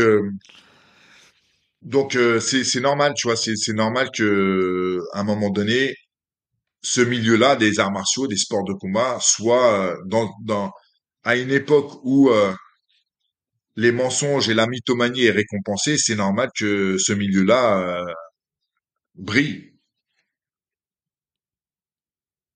Ouais. Tu vois, alors que encore une fois, tu vas dans une salle municipale de boxe dans n'importe quelle banlieue. Tu vas voir comment les mecs, ils s'arrachent, comment ils travaillent, comment ils sont là, ils prennent des coups. Le sport de combat le plus dur, et de loin, c'est la boxe anglaise. C'est la boxe anglaise. Quand je préparais mes combats, de temps en temps, il y a très longtemps, il y avait une belle petite salle de boxe à côté de chez moi, à Rueil-Malmaison. Et j'avais de la chance, je pouvais mettre les gants avec les mecs en anglaise, tu vois. Et il y avait des mecs titrés, tu vois, il y avait des mecs qui étaient champions de France et tout. Donc je mettais des gants avec des mecs qui étaient forts, tu vois. Poto, je sortais de là, j'avais mal au crâne, j'avais mal à la mâchoire, j'avais mal partout. Je disais, mais comment ils font les mecs? Comment ils font? Ouais, pour prendre des coups dans la gueule. Comment ils font 3 fois, 4 fois, 5 fois par semaine? Ouais. Et pour moi, j'hallucinais, tu vois. Moi, j'étais déjà titré, hein. J'avais déjà fait une carrière de boxe taille, j'avais déjà pris ma ceinture de champion du monde et tout. J'étais là, je mettais les gants en anglais, je disais, mais c'est quoi ce délire, en fait? C'est quoi leur délire? Ils sont maso, les mecs. Non, c'est vraiment un sport qui est vraiment très, très dur et qui est ingrat et qui demande une force qui est hors norme, mais vraiment. Je dis pas que le MMA, c'est moins dur, c'est dur différemment. Tu vois, c'est dur différemment. Mais la boxe anglaise, t'es vraiment dans la souffrance, tu vois, c'est vraiment dans le... Ouais. Et je vois des mecs qui méritent pas qui méritent pas le quart de... Tu vois, je vois des mecs en anglaise qui ont fait 10 fois plus que les mecs qui sont mis sous le feu des projecteurs, et ça m'agace. J'en reviens toujours au même, mais voilà, ça va avec l'époque. Et malheureusement, heureusement ça existe, l'UFC, tu vois.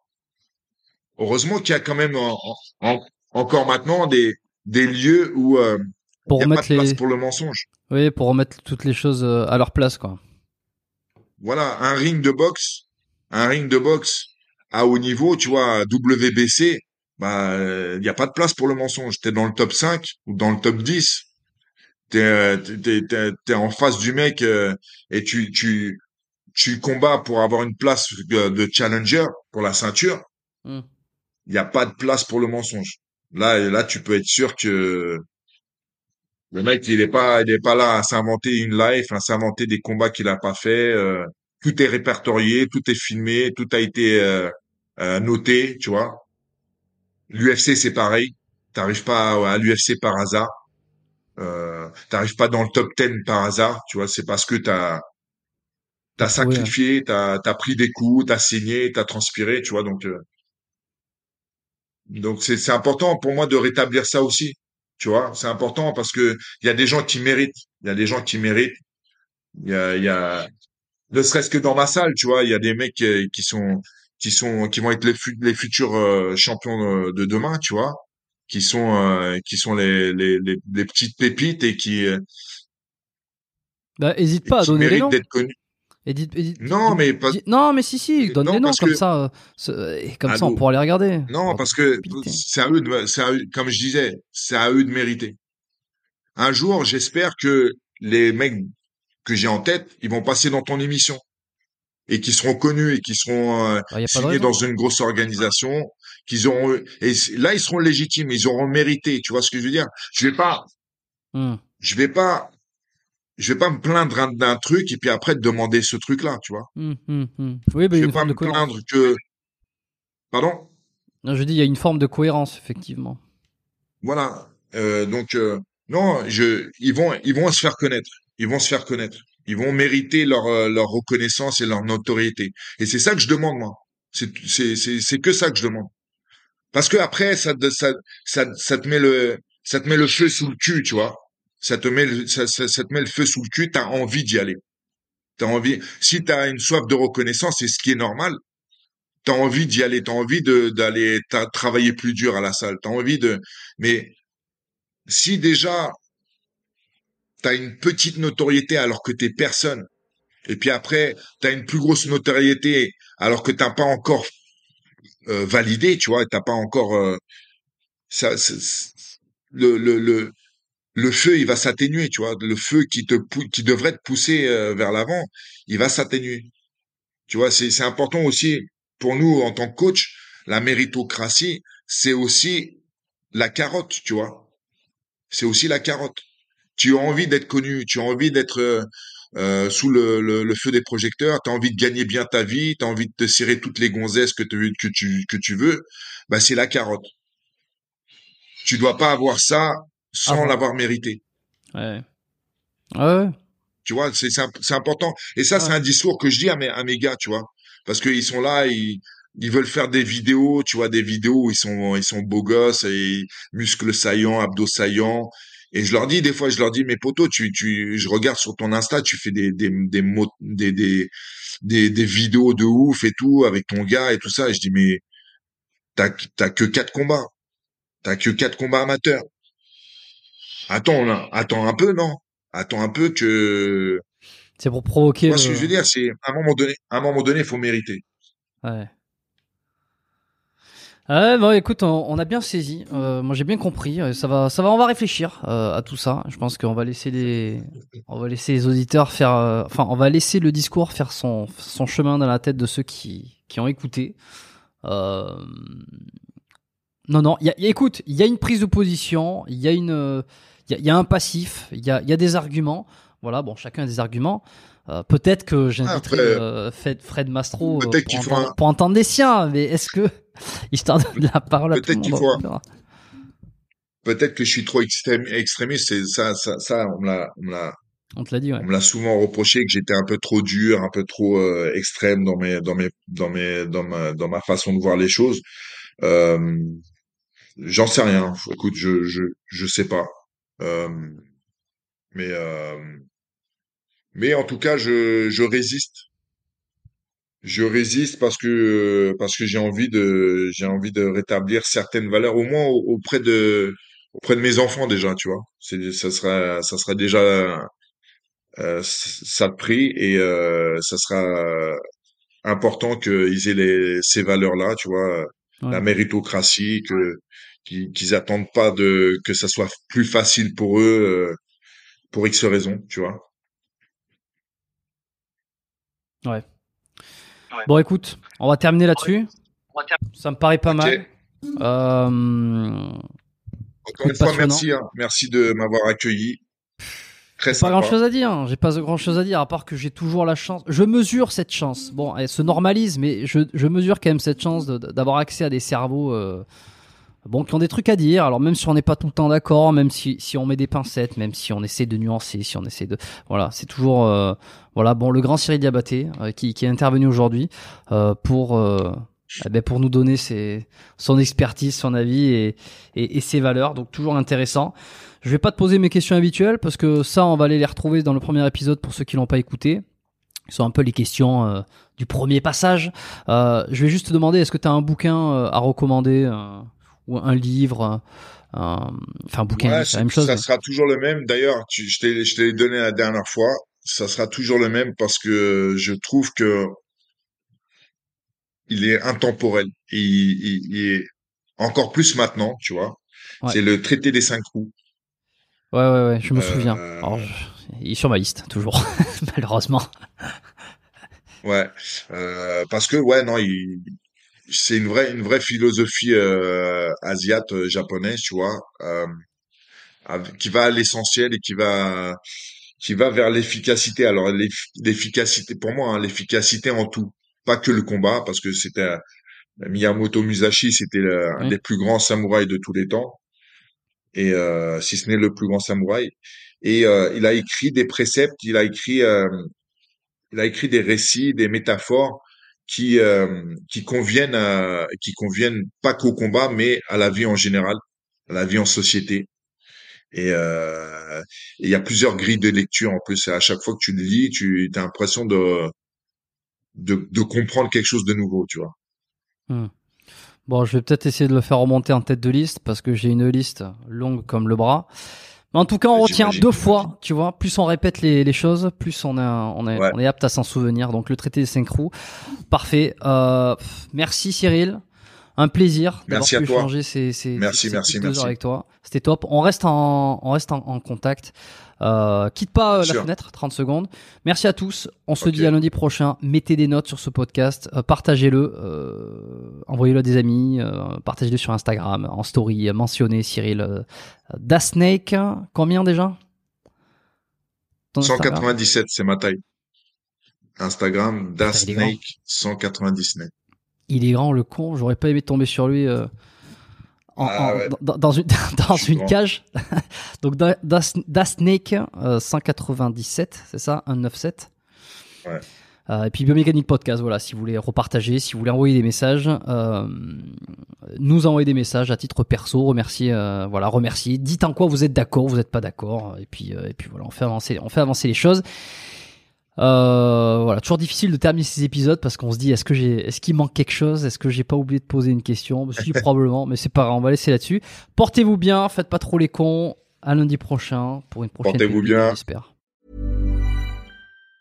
Mom deserves the best, and there's no better place to shop for Mother's Day than Whole Foods Market. They're your destination for unbeatable savings. From premium gifts to show-stopping flowers and irresistible desserts, start by saving 33% with Prime on all body care and candles. Then get a 15-stem bunch of tulips for just $9.99 each with Prime. Round out Mom's menu with festive rosé, irresistible berry chantilly cake, and more special treats. Come celebrate Mother's Day at Whole Foods Market.